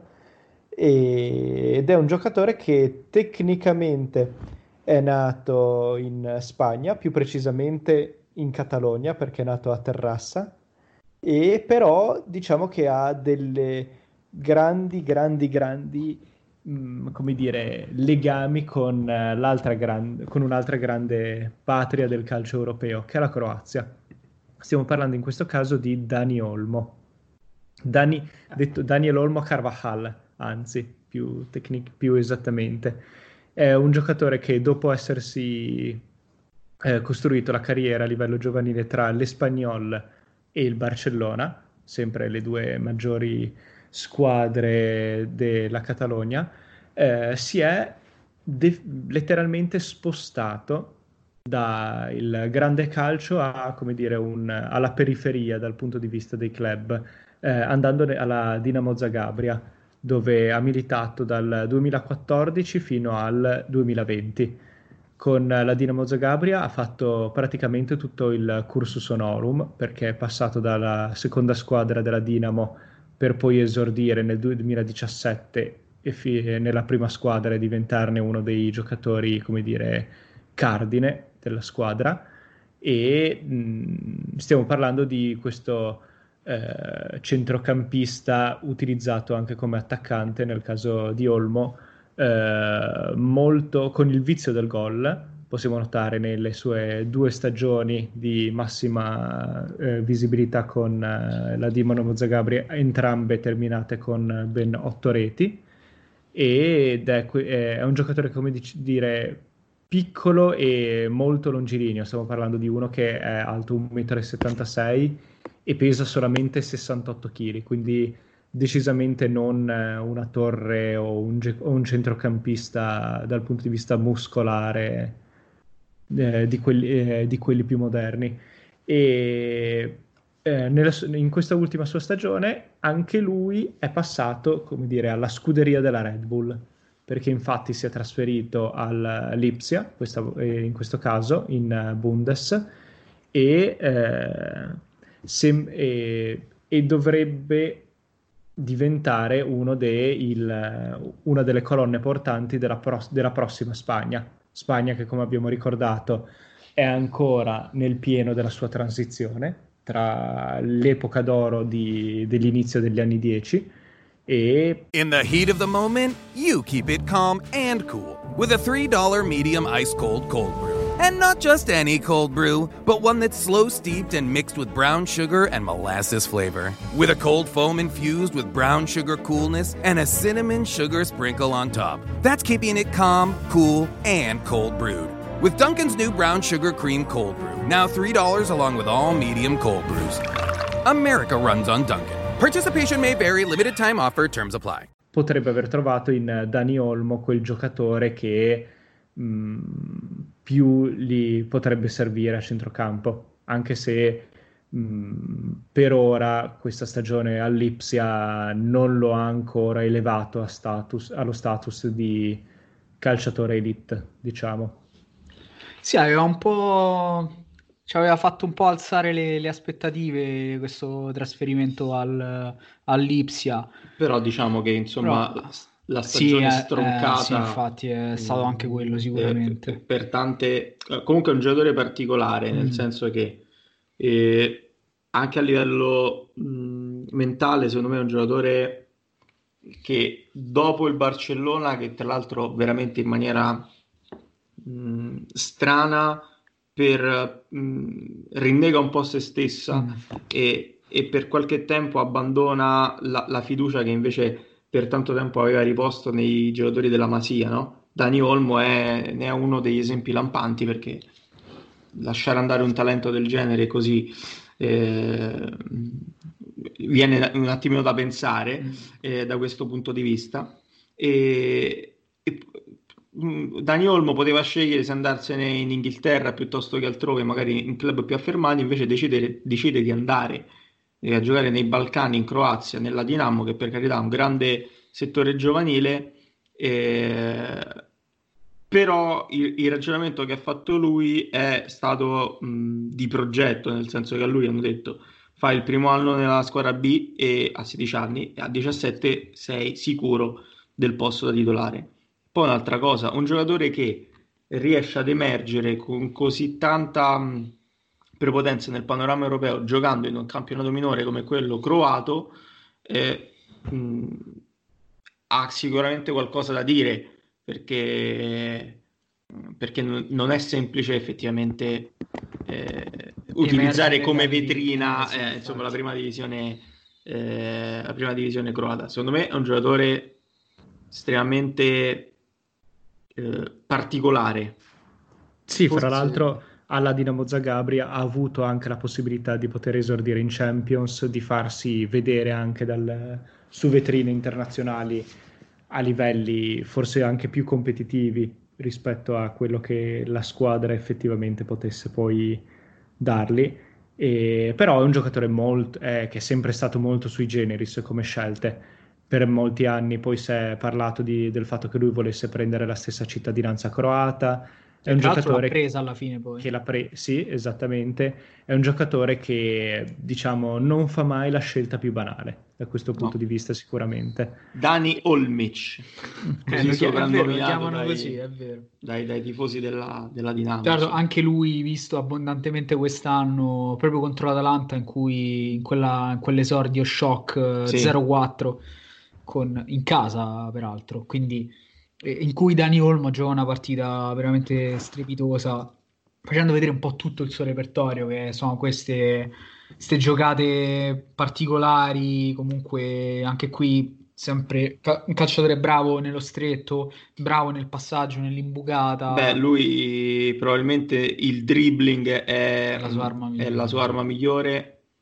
Dribbling soprattutto nello stretto, in situazioni un po' più eh, intricate, ecco, mm, sì. non, in, non, in, campo largo. Infatti lui nasceva alla destra, poi uh, con, con, la Dinamo ha giocato spesso trequartista. Anche perché non è mezzala. velocissimo poi, no, effettivamente. No, è, è, molto più tecnico che È veloce. molto più tecnico, grande visione di gioco, grandi sì. piedi, anche sui calci piazzati. Sì. Eh, giocatore che già di esperienza, cioè parliamo di Dani Olmo come se eh, fosse un giocatore già, come dire, affe- affermato però probabilmente la scelta di andarsi a giocare eh, subito in prima squadra, comunque un posto da titolare, gli ha permesso di accumulare quell'esperienza necessaria poi per eh, ritagliarsi spazio abbastanza presto mm. anche in una, in una big, perché poi Dani Olmo sarà, cioè, lo è, ma soprattutto sarà centrale nel progetto del, dell'Ipsia. Strano, veramente strano che anche le selezioni giovanili iberiche per molto tempo lo abbiano veramente relegato alla sua realtà croata senza mai andarselo a, a coccolare come invece magari avrebbero forse avrebbe meritato quantomeno il giocatore che ormai però sembra aversi sì, sì. sembra essersi ritagliato lo spazio giusto sì, ma poi giusto per snocciolare qualche numero con la Dinamo 124 presenze e 34 gol l'abbiamo visto ai campionati europei under 19 under 21 della, della scorsa estate ha fatto 4 partite e 3 gol. Eh, è capitano dell'under 21 eh, quindi comunque parliamo veramente di un calciatore estremamente importante. E anche qui penso che poi in realtà nel momento in cui dovesse diventare, o per me diventerà, nel senso che ci sono pochi dubbi sul, sul suo valore, una pedina importante dell'Ipsia farà il grande salto definitivo. Io penso che di qui a un paio d'anni potremmo vederlo sicuramente in una, in una big europea senza... Ammesso che, cioè, nel senso, poi non diventi una big europea lo stesso Lipsia perché sì, non, per è così fantascientifico però a volte, adesso. mh, mm, sì magari per big europea intendiamo anche squadre di tradizione sì, eh, sì di blasone di blasone sì, e, certo. E, ci sta per il tipo di gioco è un giocatore che farebbe comodo a parecchi secondo me Lipsia ovviamente ancora una volta è l'ambiente giusto per, per affinare eh, non solo la, ovviamente la tecnica che, che già c'è, ma anche eh, sempre, soprattutto un allenatore come Nagelsmann, un gioco mh, diverso, diciamo differente. Variare rispetto... un po' di soluzioni. Sì, sì, un giocatore che capiremo dove poi si collocherà nel, nel centrocampo dell'Ipsia. Per ora eh, Nagelsmann l'ha utilizzato prettamente come, come trequartista puro, però sì. secondo me giocatore che la mezzala può farla, la mezzala tipica per certi versi, eh, però, mh, mm, però può starci lì. Assolutamente. Passiamo oltre. Facciamo un passo oltre Dani Olmic. Anche, anche, Dan, anche, con Dani Olmic abbiamo finito, quindi vado io. A e... solo di Flavio adesso. A solo, ma ragazzi, eh, io chiudo in bellezza con un calciatore che conosco molto bene perché gioca nella squadra che disgraziatamente eh, tifo, scherzo ovviamente, eh, parlo di un classe 99, anche lui nato a maggio, abbiamo tanti, tanti nati a maggio questa sera, e, ehm, parliamo di Justin Clivert, che quando era, in realtà, vabbè, qui vado veramente a, a braccio, eh, quando era all'Ajax sembrava il, insomma, veramente in rampa di lancio, ma a brevissimo, a strettissimo giro di posta. È arrivato a Roma e all'inizio ha fatto molta fatica, veramente tanta. Eh, non si inseriva, quando si inseriva comunque faticava, si vedeva che non era ancora pronto a giocare in una dimensione superiore poi a quella della, del campionato olandese, per quanto l'Ajax sia comunque una, una, un'ottima squadra. E, ehm, comunque, diciamo, faticava a inserirsi nei meccanismi della, della Roma. Eh, anche, di, anche in, una, in una stagione piuttosto altalenante per non dire qualcos'altro, cioè pessima come quella de- come la scorsa. Poi quest'anno in realtà con l'arrivo di Fonseca si è abbastanza ripreso. Aveva anche iniziato uh, bene nel senso che giocava quasi sempre titolare, era comunque una, una pedina importante del, del 4-2-3-1 di, del portoghese e, e sembrava veramente che ci fossimo, ecco, che fosse arrivato il suo momento. Poi anche qui ovviamente la, quello che è successo ha, ha frenato la, la, sua crescita, però negli ultimi tempi anche lui aveva conosciuto comunque un, una minima flessione, tant'è che poi eh, insomma eh, lì in attacco la concorrenza alla Roma non è così eh, non è poca perché comunque c'è Zaniolo che sostanzialmente gioca nel suo ruolo cioè la, eh, l'ala destra perché lui comunque piace giocare sulla destra lo sappiamo anche se poi viene impiegato a sinistra perché in teoria dovrebbe rientrare sul destro ma cosa che non gli piace molto fare gioca più, gioca più a destra. E comunque stava ancora era ancora in fase di, di, crescita e sicuramente deve crescere ancora, tant'è che non ha ancora esordito con, detto troppe volte ancora, non ha esordito con la, la nazionale maggiore, solo in Under 21, 9 presenze e 4 gol. Eh, no, in realtà, scusate, ha esordito con la nazionale maggiore, ha fatto due presenze, eh, però appunto solo due per un classe 99 in una nazionale comunque come l'Olanda che storicamente ha sempre, sempre stato attenta ai giovani. È comunque segno che il ragazzo si deve fare. La prossima stagione, ammesso che la trascorra a, a Roma, eh, non sono sicuro al 100%, eh, deve, deve eh, assolutamente maiuscolo e sottolineato essere quella, quella del, del, salto di qualità definitivo. Se lo farà da un'altra parte, eh, pazienza io ovviamente ragiono in ottica di nazionale in questo momento, quindi al buon Justin auguro il meglio, spero lo faccia con la Roma, altrimenti va bene uguale. E, e, voglio sapere cosa ne pensate voi, perché secondo me su Justin i discorsi sono, sono diversi da fare. Beh, eh, io ricordo l'arrivo di Justin Clivert alla Roma perché non so per quale motivo, ma seguì su una diretta a Facebook il live, lo sbarco a Fiumicino di Giustino, che già ai tempi fu eh, eh ribattezzato è subito, sì, sì già nello scalo romano eh, eh, uscì col, col soprannome che si sarebbe portato dietro fino ad oggi. Eh, un giocatore che arrivava con straordinarie premesse a Roma. Eh. in quell'Ajax era forse il diciamo quello di cui si parlava meglio, anche più di, dei vari De Jong, De Ligt, Neres. Eh, Neres. Mm. Secondo me mh, mm, ha sofferto un po' l'ambiente. Questa senso, parola ricorre troppo quando si parla di Roma. Eh, nel senso che non è semplice eh, affermarsi a Roma e lo sta facendo mm. in modo piano piano e non è, non è scontato perché eh, c'è il rischio di poi di, soffrire, insomma, eh, il fatto di non, essersi, non essere riuscito a ritagliarsi o quanto spazio, ma mh, mm, soprattutto a non, a non, aver soddisfatto le, le Uh, insomma un po' le, le, aspettative che si erano create sul, sul giocatore poteva essere veramente un, un, boomerang.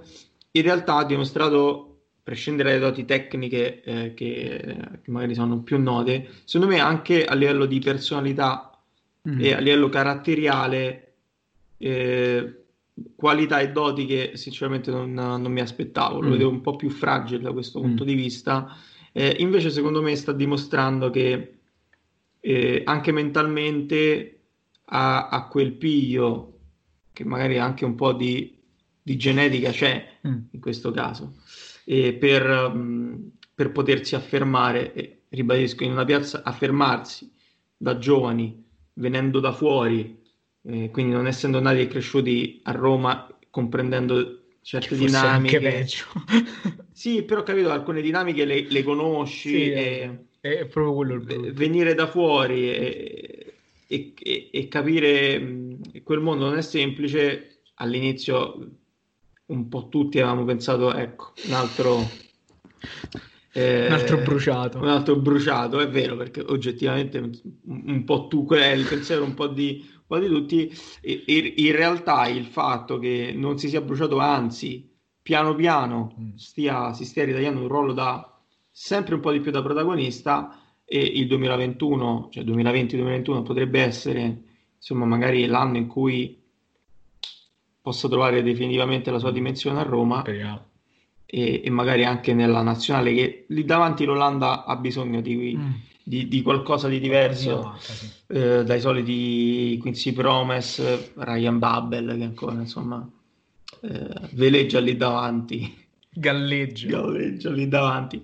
Quindi, no, io sono, ecco, dopo un periodo un po' così, sono fi- abbastanza fiducioso del fatto che, che Clivert possa, anzi, no Clivert, Cloifert. che Cloifert. Ciao Andrea. Ciao Andrea, se ci stai seguendo, grazie della tua come, correzione sulla pronuncia, sulla corretta pronuncia olandese di Cloifert.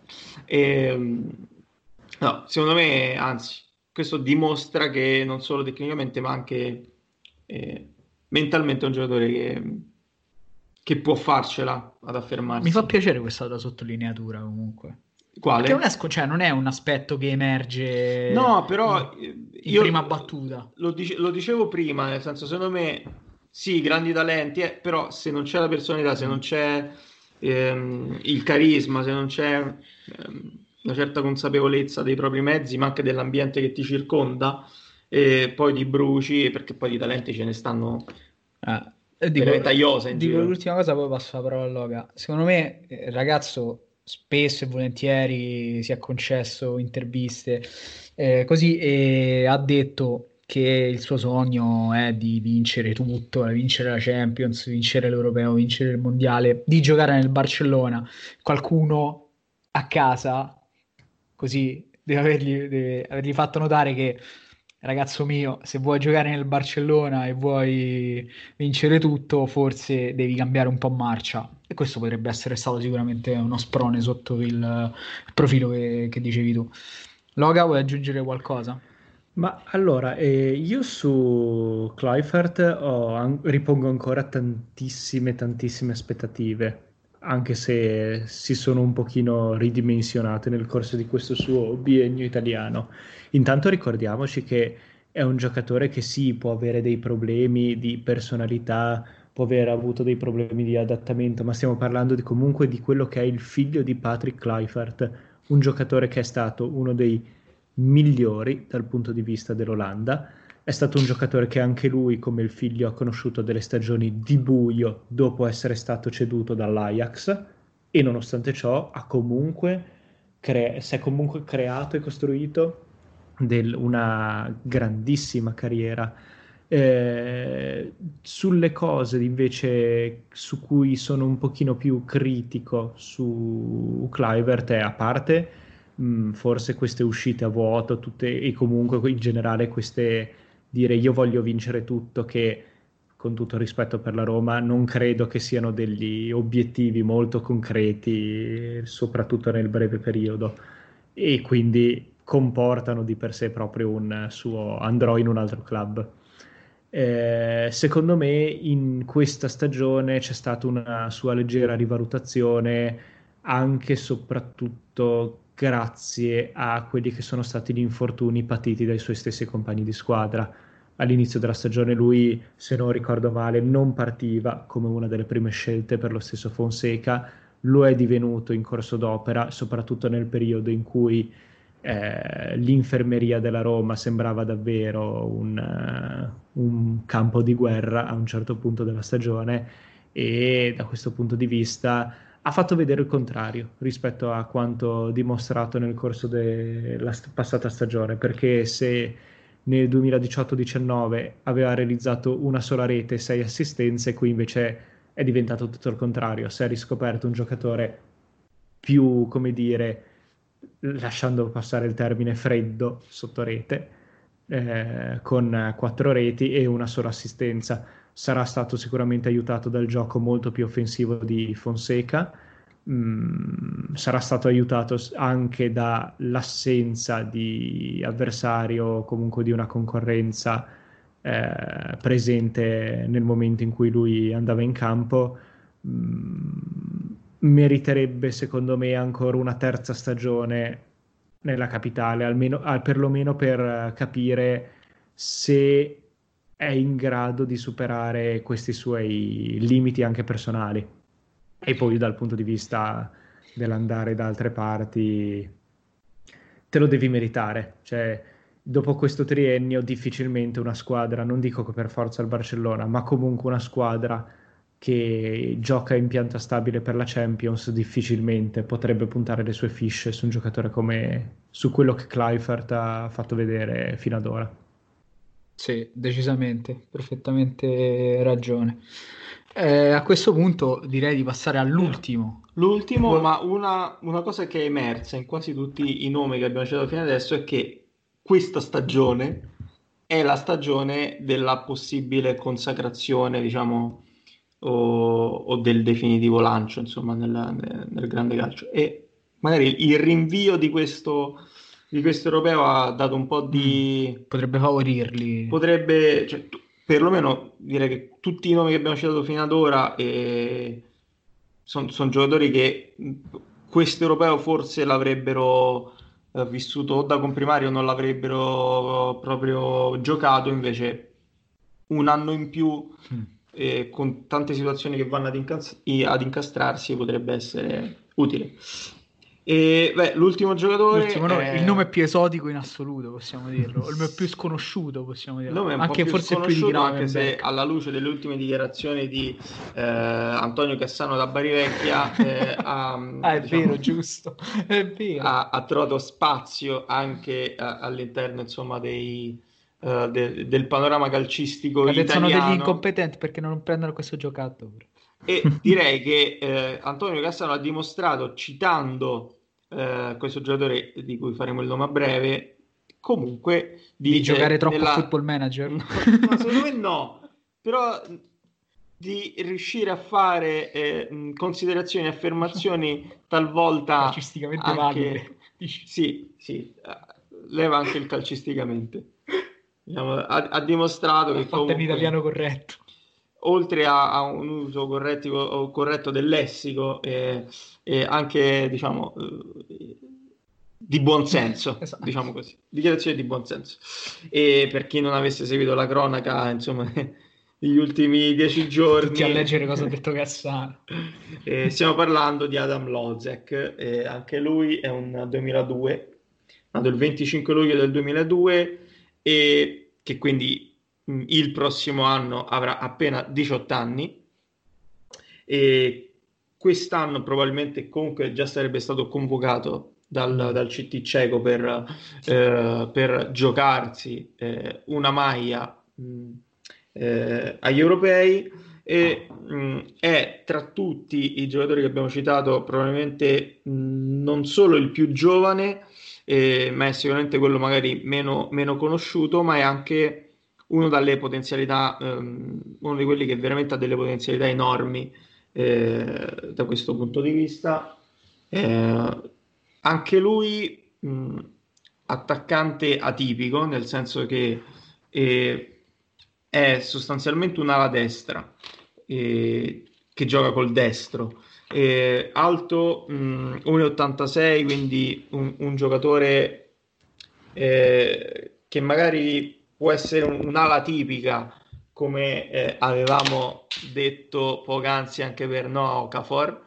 E, giocatore che però può, può giocare anche come centravanti, come seconda punta, come ala sinistra rientrando sul destro. Un giocatore eh, che mh, definirei con un aggettivo in, in particolare elegante eh, oltre ad essere eh, un giocatore dotato di eh, grande eh, dinamicità e grande velocità, è eh, un giocatore estremamente, veramente elegante nelle movenze, mm, sì. e, nonostante comunque un, sia un giocatore abbastanza eh, alto e prestante fisicamente. E a esordire è stato il più giovane esordiente dello, nella storia dello Sparta Praga a 16 anni e credo qualche tre mesi probabilmente. E quest'anno eh, in campionato, anzi diciamo che nella stagione fino ad ora eh, giocata dallo Sparta Praga ha messo a segno 5 gol ma soprattutto 8 assist, che è un giocatore che mh, tendenzialmente gioca anche lontano dalla porta, un giocatore che ama eh, anche costruire da dietro, partire da dietro e quindi non è un punto di riferimento in attacco. E nonostante sia molto abile anche nel, nel gioco aereo, deve migliorare probabilmente sotto porta, quindi è un giocatore che ha nei piedi sicuramente più gol rispetto a, che, a quelli che ha messo a segno adesso, ma a 17 anni insomma eh, può anche andare bene così. Ha esordito eh, quest'anno in, um, anche in Europa, in Europa League è un giocatore di cui mh, non solo si parla un gran bene, ma eh, si è certi eh, da un certo punto di vista che possa essere uno dei più grandi crack del calcio europeo dei prossimi anni. Mm, da garantisce capire, Cassano. Se garantisce Cassano, insomma, quantomeno a talento calcistico ah, Cassano sì, sì. S- immagino sappia riconoscerlo. E da capire il prossimo anno cosa, cosa farà, nel senso che probabilmente se avesse giocato quest'anno l'europeo avrebbe avuto una vetrina importante e magari l'avremmo visto cambiare casacca. Avendo appena mh, 18 anni e avendo tutte le carte in regola per giocarsi poi la qualificazione al prossimo europeo, forse è molto probabile che continueremo a vederlo anche il prossimo anno con la maglia dello Sparta Praga, perché ha un contratto fino al, al 2022 e magari dopo l'europeo dell'anno prossimo diciamo, lascerà insomma la Repubblica Ceca perché merita sicuramente palcoscenici più, più importanti. Io ammetto di non aver mai visto una partita dello Sparta Praga. No, neanche io. Eh, gioca Lozek, eh, però ho visto diversi video. Eh, varie compilation su YouTube ed effettivamente anche se poi nelle compilation sembrano tutti Pelé e Maradona, comunque il ragazzo si vede che ragazzo di, di 17 anni eh, le, le, qualità ce l'ha e ce l'ha pure tante. E in ogni caso il campionato ceco non è un campionato così semplice nel senso probabilmente, ecco, parlavamo di Dani Olmo, è un po' più semplice giocare con la Dinamo Zagabria in Croazia piuttosto che con lo Sparta Praga in, in Repubblica Ceca. Lo Sparta Praga non è più la potenza vera. No, e poi comunque ci sono. Contiamo che non è, di, non è campione dal 2014, ad esempio. Bravissimo, eh, ma poi ci sono squadre come il Victoria Pölsen piuttosto che come lo Slavia Praga. Eh, che comunque sono squadre eh, meglio attrezzate, ma che comunque contribuiscono ad innalzare il, il livello del, del, campionato il campionato ceco, se non sbaglio, la Gambrinus Liga dovrebbe chiamarsi. Ma sì, no, credo sia forse... proprio, proprio, così. Quindi mh, probabilmente è il giocatore un po' più sconosciuto, un giocatore che tra tutti forse è uno di quelli che probabilmente l'anno prossimo avrà, non dico la certezza di una maglia titolare, ma molta, con, con, molta probabilità partirà avanti nelle gerarchie della Repubblica Ceca. Quindi... Anche perché diciamolo, la, no, in realtà abbiamo già detto, la Repubblica Ceca non è che sia proprio questa no. potenza del calcio europeo. No, diciamo che davanti può contare su un grande talento come quello di Patrick Schick. Oggi è tornato al gol finalmente. Eh, oggi hanno segnato Patrick Schick e Christoph Piontek nella stessa, stessa partita. partita. Questo, il, il mio pensiero in questo momento è una sola persona. però eh, qui, eh, non divagherei su, su, su, come dire i miracoli della Bundes c'è un motivo no. se, non, se, è stato annullato il lancio della NASA oggi. ah ecco ci sarà la connessione. Sarebbe stato veramente troppo sopportare cioè sopportare comunque i nostri cuori non avrebbero retto all'urto di, di Chic, Piontek e, e, e, e, l'uomo nello spazio per la prima volta con una vicella privata quindi bene così Loga, vuoi dire qualcosa anche sul buon Adam?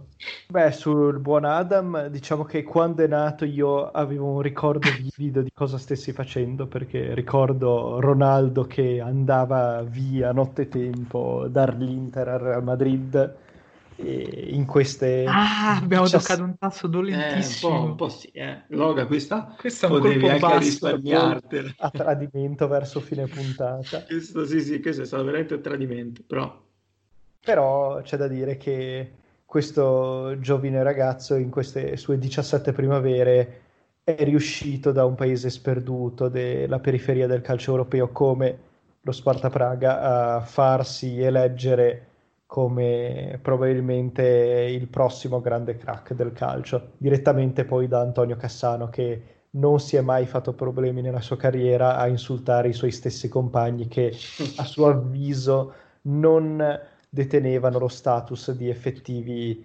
campioni di calcio. Quindi aspetto molto volentieri l'arrivo di Oslek in terra genovese dove gli faccia assaggiare le orecchiette di mamma e, e proprio per vedere anche se effettivamente merita tutti questi grandi appellativi che gli sono stati attribuiti. Però da questo punto di vista è un giocatore che io conosco veramente poco, se non per la sua nomea, e, e mi sembra che si stia dan- anche lui si stiano dando troppi, troppi fardelli per un giocatore che ha essenzialmente 17 anni e non ha mai giocato a livelli importanti. Sì, beh, stasera abbiamo parlato comunque di, di calciatori che poi in nazionale sono stati veramente poco, ne abbiamo parlato proprio in ottica nazionale, quindi abbiamo messo anche, abbiamo contribuito anche noi nel nostro piccolo a mettergli un'altra scimmietta sì. sui gorilla che già si portano sulle spalle. Diciamo che già il fatto di non aver parlato di nessun giocatore che sia stato paragonato al nuovo Maradona dei eh, sì, il Messi il Maradona del, del, Boss, del Bosnia, il Messi Quindi, d'Egitto. No. Diciamo che siamo rimasti su nomi di giocatori bene o male, sì, tutti con un futuro abbastanza, a meno di uh, approdi alla Roma che... Abbiamo visto Clivert no, si è bruciato. Scherziamo ovviamente. Ma per la Roma e... per gli infortuni, non per altro. Per gli infortuni, sì, sì, sì. E quindi no, io, io ci punto parecchio su, su, sull'Ozek perché sono due anni che se ne mm, parla sì. e comunque ne, ne, negli ultimi due anni ha dimostrato di... Eh, ripeto, sì, va bene che giochi Repubblica Ceca, ma comunque eh, imporsi a 16 non ha 16, sì, già, la, già, l'anno scorso. Imporsi come titolare a 16 anni, comunque in un contesto del genere non è, non è semplice per nessuno. E poi, insomma, se Cassano ha detto quelle cose, alziamo le mani. In ogni caso, qui avremo da fare tante menzioni onorevoli, sì, ma veramente, veramente tante. Ci siamo fatti diversi elenchi, un po' tutti sì, sui stato... giovani talenti. Ah, e ovviamente abbiamo volutamente lasciato fuori tutti i giocatori italiani a cui certo, dedicheremo una, una, classifica insomma a parte. Lì forse faremo una top. Lì forse sì, faremo riuscire Potrebbe essere una buona soluzione. Una top, e, però in questo caso veramente abbiamo lasciato fuori sia giocatori che mh, avrebbero meritato quantomeno di essere citati co- come gli altri, ehm, sia giocatori che eh, mh, diciamo giocano in, per nazionale che sono agli spareggi e Aland su tutti ovviamente, ma, ma, anche Rashica del Coso, insomma diversi giocatori eh, interessanti però mh, dovranno giocarsi l'approdo agli spareggi, quindi li abbiamo momentaneamente lasciati fuori magari faremo una top dei giocatori agli spareggi così tanto per così ti, ti voglio a cercare i talenti della Macedonia eh, del Nord. eh, per, per avere il pretesto per parlare Elmas. di Alan. È giusto Elmas. sì trovano un altro però. Elmas. Boh, quanti ne vuoi? Quanti ne c'è un certo Goran che non è male. Goran Papa pa, sì, sì, ha fatto una buona stagione all'Ancona. La falange tale... macedone un tal Moretti in difesa che sembra essere un giovincello quasi ancora. Eh, però c'è la Serbia, insomma, come squadra. No, sì, effettivamente ce, ne, sare- ce ne sono, ce ne, ce ne sono, ce ne sono. No, beh, stasera dai, per fare qualche nome abbiamo lasciato fuori Kuluseschi, che comunque conosciamo ormai sì, ampiamente. Non l'ha, non, non l'ha inserito nessuno di noi, forse anche un po' perché... Sì, mh, lo vediamo sempre. Altisonante, sì. come nome, nel senso abbiamo Oppure che ne so, uh, la lista qui sotto abbiamo lasciato fuori Matteo Guendouzi, abbiamo lasciato fuori un altro svedese come Alexander Isaac, abbiamo lasciato fuori... Beh, uno che forse Isaac su tutti ci stava, nel senso che è un giocatore che forse giocherà. Anche una storia particolare lui. Storia particolare, ma soprattutto uno di quelli che probabilmente giocherà, potrebbe giocare già titolare sì, nella Svezia del, sì del prossimo anno se dovesse riconfermarsi, eh, dovesse riconfermare la stagione fatta con la Real Sociedad quest'anno. Abbiamo lasciato fuori uno dei pochi talenti belgi in, in rampa di lancio, davvero, sì. che è Yari Verscheren, ma magari sa, ne avremo modo di riparlare. Insieme a lui c'è anche Doku, sempre dell'Anderlecht, ancora più giovane, anche lui credo ecco, sia del 2003. 2000, parliamo di 2000. Abbiamo lasciato fuori Camavinga, sempre per Camavinga di, di, di Francia, anche perché oggettivamente è molto complicato che Camavinga possa anche il prossimo anno sì, ambire un posto da titolare in questa in Francia. Francia. È difficile. Forse con altri nazionali avrebbe avuto più, più spazio. Sicuramente. Eh, sì. Vabbè, abbiamo lasciato fuori Zimaschi della Polonia, di cui avevamo parlato anche in, in, altre, in altre puntate. E... Abbiamo lasciato fuori un croato come Brecalo, Brecalo. che comunque gioca già a buoni livelli col, col Werder, per quanto poi il Werder non sia più quello di, sì. di qualche anno fa. Io Però... mi, ero, mi, ero, segnato Maximilian Fober della, eh, dell'Austria anche, perché anche. Eh, giustamente tu da grande esperto da, non potevo non citare un austriaco abbiamo lasciato fuori la coppia vedo lì eh, sì. uno dei due della coppia che viene sempre citata non so perché sono Malen e Boadu del sì, olandesi sì. Eh, io oh, diciamo ho messo Boadu Boadu, tra i papabili. Sì, è sicuramente quello più pronto. Forse è quello più pronto, però ho preferito Losek perché per il semplice fatto che comunque probabilmente lo vedremo da titolare con la Repubblica Ceca. Perché ci volevi stupire, diccelo.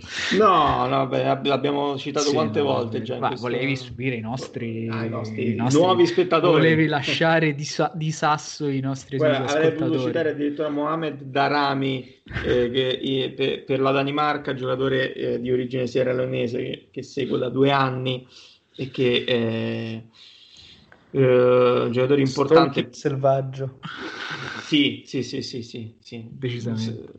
Spero che non, di non ricevere ingiunzioni, anche perché a Copenaghen non chi ci va. Ma ecco quello bella, che ma, costa. Esatto, Copenaghen è bella, ma non ci vivrei. Bella, ma, non ci, ma no, non avrei il portafoglio per vivere. cioè, In ogni caso, direi di a questo punto citare il nostro decimo. Il decimo. Non, non sprecherei neanche troppe parole no, perché... Vabbè, basta il nome anche. Però ormai. tra tutti... Uh... Ah, ecco, aspetta. Perché adesso... okay. no, Bisogna eh, fare il nome e cognome. Dobbiamo fare il nome e cognome, ma attenzione perché sì. stiamo, diciamo, buttando giù dalla torre eh, uno dei due top. Sì e questo perché non, non siamo, cioè abbiamo scelto, ma allora perché in questi giorni se ne è parlato anche troppo. Da che non lo conosceva quasi nessuno a, Beh, diciamo a, che all'overdose anno, sì. di no, sì, però intendo a livello di so, sulla gazzetta dello sport non è poi ah, comparso no, così no, tanto il suo nome no. quanto in questi ultimi giorni, anche per palese mancanza di, di alternative. Eh, Vabbè, diciamoli a questo sì, punto. Diciamo, I due nomi diciamo, che avevamo in mente come il decimo, di... ovviamente non li abbiamo messi no, negli, altri, negli, altri, nomi perché sono un po' al di sopra. Ma basta guardare le valutazioni di Transfermarkt. Sì, per beh, sì. Eh, parliamo di Kai Havertz e di eh, Trent Alexander-Arnold e ecco. abbiamo scelto proprio l'inglesino. Abbiamo per, scelto... come decimo. Sì, abbiamo scelto Trent, ehm, nonostante Havertz sia un giocatore stupendo magnifico, straordinario e è forse l'unico spiraglio di luce del calcio tedesco in questo momento, nel senso che rispetto alla generazione d'oro degli ultimi anni mh, mm, non c'è tantissimissimo. Beh, con Timo. Sì, sì, sì, no, no, ovviamente grandi giocatori, però eh, forse quello che fa più sperare, quello che fa più sognare sì. anche è, è proprio... Caro proprio lui è di una tripletta. Mi piace chiamarlo Kai. Kai. Questo bel nome. Bel sì. nome. E, però abbiamo scelto uh, quasi forzatamente perché è campione de- d'Europa, eh, perché è il terzino più forte al mondo. Possiamo, si può dire sì, questa no, cosa? Assolutamente. Ma di gran lunga in questo momento è il terzino più forte al mondo. Io lo poi metto... terzino è riduttivo. Terzino è riduttivo, diciamo il giocatore di fascia, sì, possiamo dire. Fascia. Una, una, belva, è una belva. Più forte al mondo, io esagero, secondo me qui stiamo sui livelli di Cafu. glielo auguro perché vorrebbe qui dire che l'Inghilterra è diventata livelli... campione del mondo un, un, paio di volte. Giocatore totalmente differente da Cafu, eh, sì, sì. per carità, però con quel tipo di, mm. di, di impatto. Mm.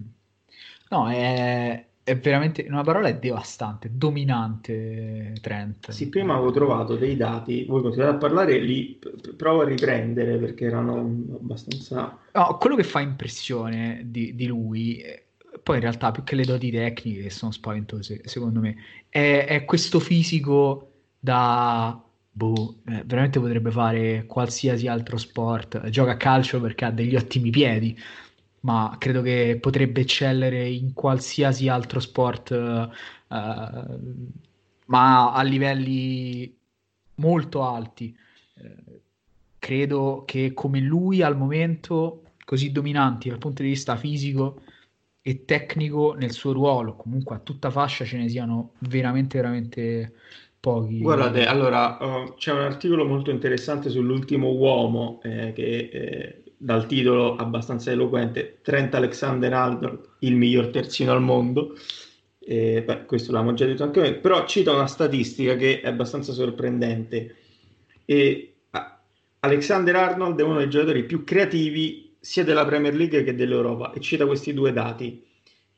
3,83 passaggi chiave a partita e 0,5 ehm, diciamo assist eh, a, in media ogni 90 minuti per farvi capire insomma di, di che numeri stiamo parlando, l'unico giocatore a far meglio di lui in queste due statistiche in Premier è Kevin De Bruyne. Cioè un terzino, un centrocampista offensivo. Quindi effettivamente Flavio ha ragione quando prima dice terzino è, è, riduttivo. è riduttivo. Ma perché i ruoli non esistono più? I ruoli al momento sono, sono una cosa desueta. Il nostro sono... terzino è lo spazio. No, però se ci pensi, poi vabbè, questo qua apriamo una, una, parentesi infinita, magari ci torneremo. Però al momento i calciatori più ehm, i, i maggiori talenti del calcio attuale, soprattutto quelli molto giovani, non hanno poi un ruolo così definito. Guarda, effettivamente, se tu ci pensi, se voi ci pensate rispetto a tutti i giocatori che abbiamo citato, di tanti giocatori abbiamo fatto quasi fatica a, ad indicare un ruolo ben certo, preciso. Certo. Da, da Losec, che è stato l'ultimo, anche Dani Olmo e Foden, Foden eh, lo stesso Gravenberg, i stessi difensori, cioè sì. Padu e, e Upamecano. Mm, effettivamente ecco, è corretto il fatto che comunque si vada sempre verso più un calcio totale sì. Da questo punto di no, vista. Eh, diciamo che i ruoli, i ruoli classici inteso come il difensore centrale, il terzino, il centrocampista, il mediano, il trequartista, così come alcuni schemi, secondo me, il 4-4-2, il 4-3-3, sono dei concetti che piano piano stanno, si stanno superando a favore di logiche più di sistema, cioè di singoli elementi inseriti poi in un contesto che varia, che ma varia veramente tanto anche nell'arco dei, dei dei 90 minuti, non da, di partita in partita. Quindi è, è, appunto questo è il discorso riduttivo di il fatto che sia riduttivo eh, dire, definire Trent, Alexander Arnold un, terzino oppure Foden un trequartista, Olmo un trequartista. Sono calciatori che ragionano, si muovono in sistemi diversi e quindi non, non so, cioè, etichettarli è difficile. Sì, Poi, è difficile. Diciamo che ma gli si fa anche un torto, secondo me. Sì. Nei, nei, nuovi, eh, nei giocatori di nuove generazioni si vede quasi una, una selezione darwiniana, quasi questo, da questo punto di vista, cioè hanno una capacità di adattamento alle richieste di allenatori che spesso sono completamente diversi tra di loro nel corso della loro carriera e mh, pur avendo soltanto 20-25 anni alcuni mh, sono stati abituati già a giocare o a posizionarsi in ruoli o avere richieste tecniche totalmente differenti tra di loro. Se andiamo a vedere, ad esempio, ci sono dei giocatori, mh, per dire anche soltanto lo stesso Icardi, che da un certo punto di vista sono molto, come dire, vecchi dal punto di vista della tattica in quello che è il calcio europeo sì, oggi. È vero. Quando invece un Florenzi con tutti i limiti del caso, invece è stato uno di quei giocatori che da sette anni a questa parte, mh, per motivi forse più tattici e, tecni- e di indicazione tec- eh, del proprio allenatore, però sono stati costretti a barcamenarsi in ruoli totalmente differenti a quelli per cui erano stati forgiati loro. Con sì, poi risultato... in realtà nel caso di Florenzi, mh, lì anche per limiti suoi intrinseci, eh, il fatto che non sappia fare poi così bene nessun ruolo particolare, nel senso è difficile anche lui collocarlo, ma non, non così in positivo. Eh, diciamo, mm-hmm. non, sì. non, fa bene la fase difensiva, non, è, non ha la tecnica per fare eh, l'esterno alto, comunque non ha il fisico per fare la mezzala, quindi è difficile. Guarda, ti, ti cito è un calciatore un po' d'altri tempi. Secondo, me, secondo due, me, è un rischio ancora di, differente tra di loro, nel senso che Florenzi è quei giocatori che dovevano iniziare quel percorso da tuttocampista e alla fine non sono riusciti a diventare Sì. né carne né pesce. Sì, eh, sì, cioè ci sta come ragionamento, assolutamente. E Te, te ne cito altri due di giocatori che giocano tutti e due nel Bayern. Uno è Joshua Kimmich sì. e Che è un esempio- Florenzi che ci è riuscito. Eh, ma c'è, c'è riuscito molto bene. eh, Guarda il gol ieri, che ha fatto eh, ieri. appunto. E nell'esempio lampante è David Alaba, eh, eh, giocatori che comunque eh, possono essere schierati indistintamente Mm. al centro della difesa, mh, terzino a tutta fascia, davanti alla difesa. Lo stesso Alfonso Davis, che nel giro di neanche un anno da ala sinistra si trova a, a dover giocare terzino sinistro titolare del Bayern Monaco. Perché Alaba nel frattempo è andato al centro. Perché Alaba nel frattempo è andato al centro insieme a Pavard, Ah, Pavard, che era, che era terzino terzino destro. E, e forse questa è veramente la forza dei... Mm, sì. Lo avevamo detto anche nella, nel- nella puntata insomma, sulla nazionale italiana, la polivalenza dei giocatori in questo calcio, cioè il fatto di sapere interpretare più ruoli è elemento mh, veramente importante. No, ma non a caso nella, nella scorsa puntata abbiamo discusso 10 minuti del ruolo di Zaniolo. Cioè, che cos'è Zaniolo? Sì, È una mezzala, sì, è un esterno? È difficile collocarlo. È un calciatore offensivo, un centrocampista offensivo, possiamo definirlo così, senza poi ridurlo a... cioè, metterlo in un contesto che è, è vecchio, Sì, forse, è forse anche il, il- concetto di ruolo è Sì, proprio... è cambiato. è proprio cambiato, è più un, diciamo, una- un tipo di calcio, anche perché pensiamo al Liverpool di Klopp e, e forse Alexander Arnold da un certo punto di vista è anche un suo prodotto, un suo Mm. sottoprodotto, È una creatura di una Klopp, creatura di, di Klopp così come Robertson. Sì, anche, anche. Anche se Robertson è più classico di impostazione, Sì, sì. però è anche vero che cioè, è quello che dà equilibrio nel momento in cui c'è Alexander Arnold che va avanti, Robertson magari resta un po' più indietro, ha delle doti fisiche diverse, ha anche dei- o altri due per restare diversa. nel campo dei terzini, ma qui lo, lo metto virgolettato, e che hanno numeri che fanno paura a livello di realizzazioni e assist, e Hakimi e, ehm, e Guerreiro, che Sì. credo questa stagione abbiano fatto entrambi 8-9 gol, una roba del genere, Sì. e da terzini, da terzini, diciamo da esterni in un centrocampo a 5, però eh, insomma È indicativo di è indicativo, cioè, forse dieci anni fa era impensabile una roba del genere, tranne che per qualche caso eccezionale come poteva essere Dani Alves, Mm, sì. che però comunque era, Però non segnava era così un- tanto Dani ma Alves. comunque sì, Dani Alves è un terzino, Terzino. Michael è un terzino. Terzini offensivi. E Vai, da vai. questo punto di vista eh, volevo infatti chiedervi, eh, secondo voi quanto c'è il rischio, ad esempio, che calciatori come Chiesa o lo stesso Bernardeschi, entrambi nati fra l'altro dalla Fiorentina, rischino di essere anche loro un pochino due, due rischi di né carne né pesce, nel senso che due grandi giocatori dal punto di vista tecnico, però non in grado di essere dal punto di vista realizzativo al parimenti livello, mh, difficilmente inquadrabili dal punto di vista tattico, mh, forse non così capaci a saper assumere più ruoli, però allo stesso tempo neanche in grado di trovarsi un ruolo chiave su cui puoi lavorare. Ma forse questa è, mh, cioè, hai centrato un po' il punto su entrambi, forse più su Bernardeschi che su, che su Chiesa. E mh, ti dico che io, per esempio, un giocatore come Chiesa lo vorrei vedere all'Inter di Conte perché lo vorrei vedere con Conte allenatore, cioè nel senso, e, mh, probabilmente oggi più che mai il- l'impostazione di gioco dell'allenatore può diventare veramente fondamentale per un certo tipo di giocatore.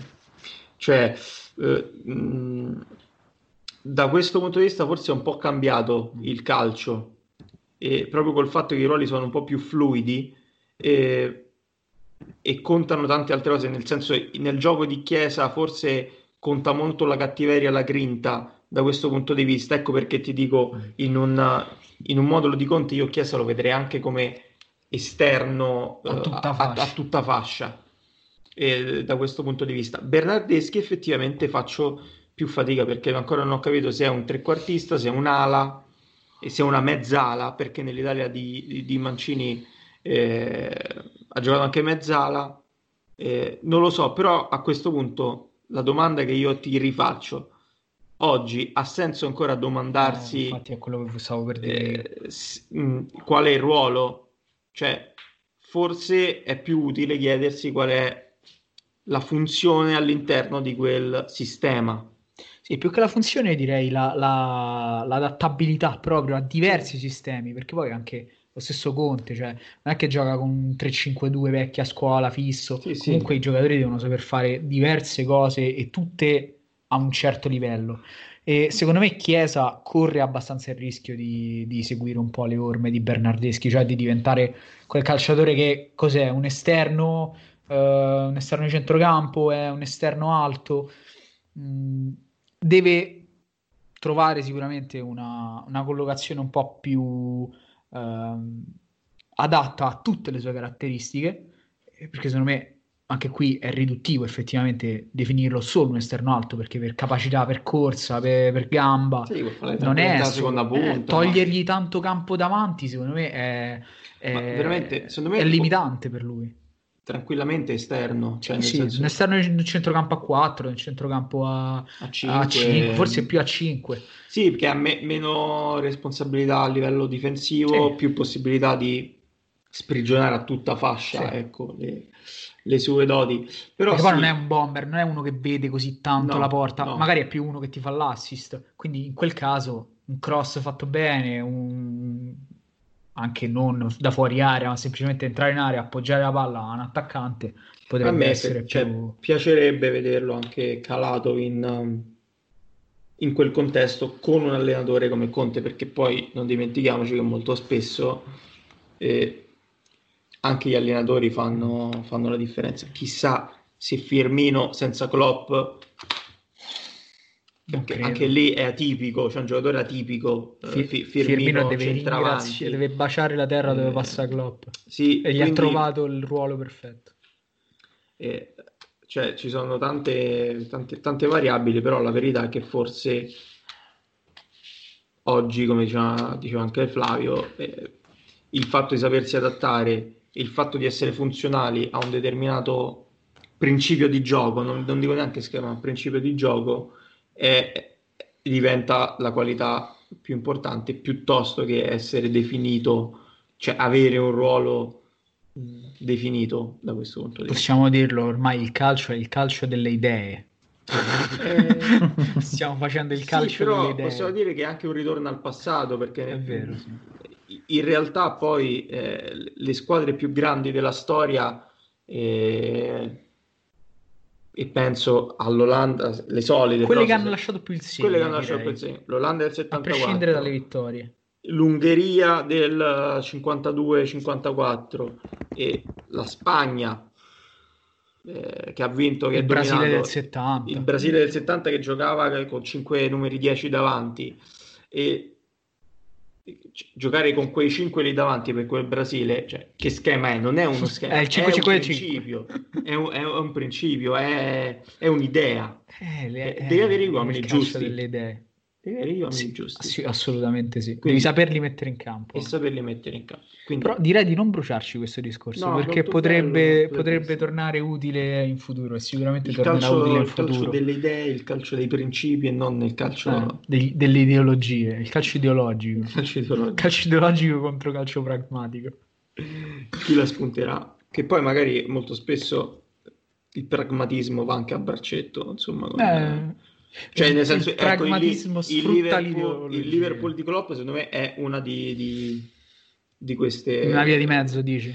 No, è una via di mezzo molto improntata verso squadra che fa storia. Cioè, Sì, eh, lo è- penso secondo me è, è il- è il Barcellona di Guardiola. Eh, Il sì. Li- Liverpool di Klopp is the new Barcellona di Guardiola. Sì, sì, sì. Non per tipo, ovviamente, per tipo No. di, di- di- di principi e di idee, ma quanto per impatto che... Perché il gegenpressing l'ha inventato lui, oggi tutti parlano di gegenpressing. ma, Tutti insomma, provano a fare il gegenpressing. eh, sì, eh, però insomma... No, è una discussione interessante che sarà sicuramente sì. il caso di, di, riprendere. E guarda, veramente, e poi chiudiamo, cioè il fatto che analizzando giocatore per giocatore questi dieci nuovi talenti eh, non siamo quasi mai riusciti a identificare precisamente un ruolo, eh, vuol dire tanto perché stanno crescendo con questo, con questo insomma, approccio al, al calcio. Loga, vuoi aggiungere qualcosa in finale? Ma eh, spero vivamente che ben pochi, pochi di questi giocatori non pensino di bruciarsi nel corso del prossimo anno e fare in modo che agli europei non se ne presenti nemmeno uno di questi poveri ragazzi a cui abbiamo aggiunto questo piccolo fardello anche stasera.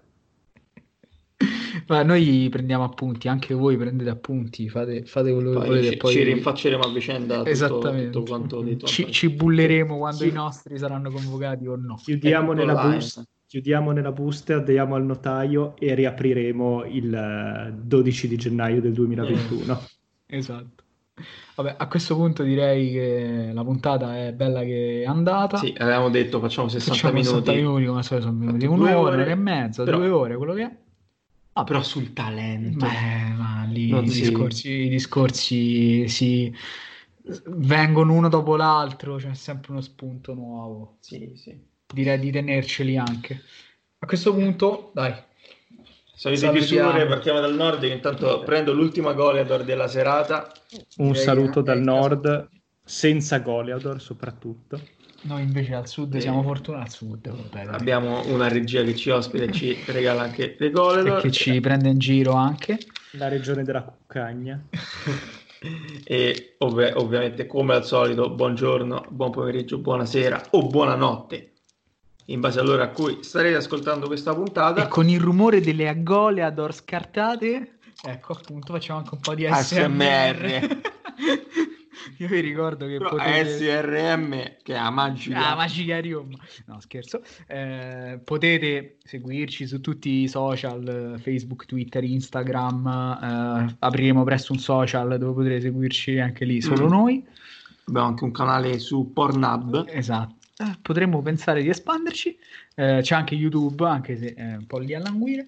Eh, Ci sarà anche Twitch. Mettete mi piace, cioè seguiteci su Spreaker, seguiteci su Spotify, attivate il tastino, la campanellina per le notifiche.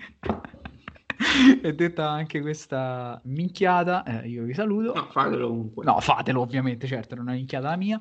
Eh, quindi ciao a tutti e ciao a tutte.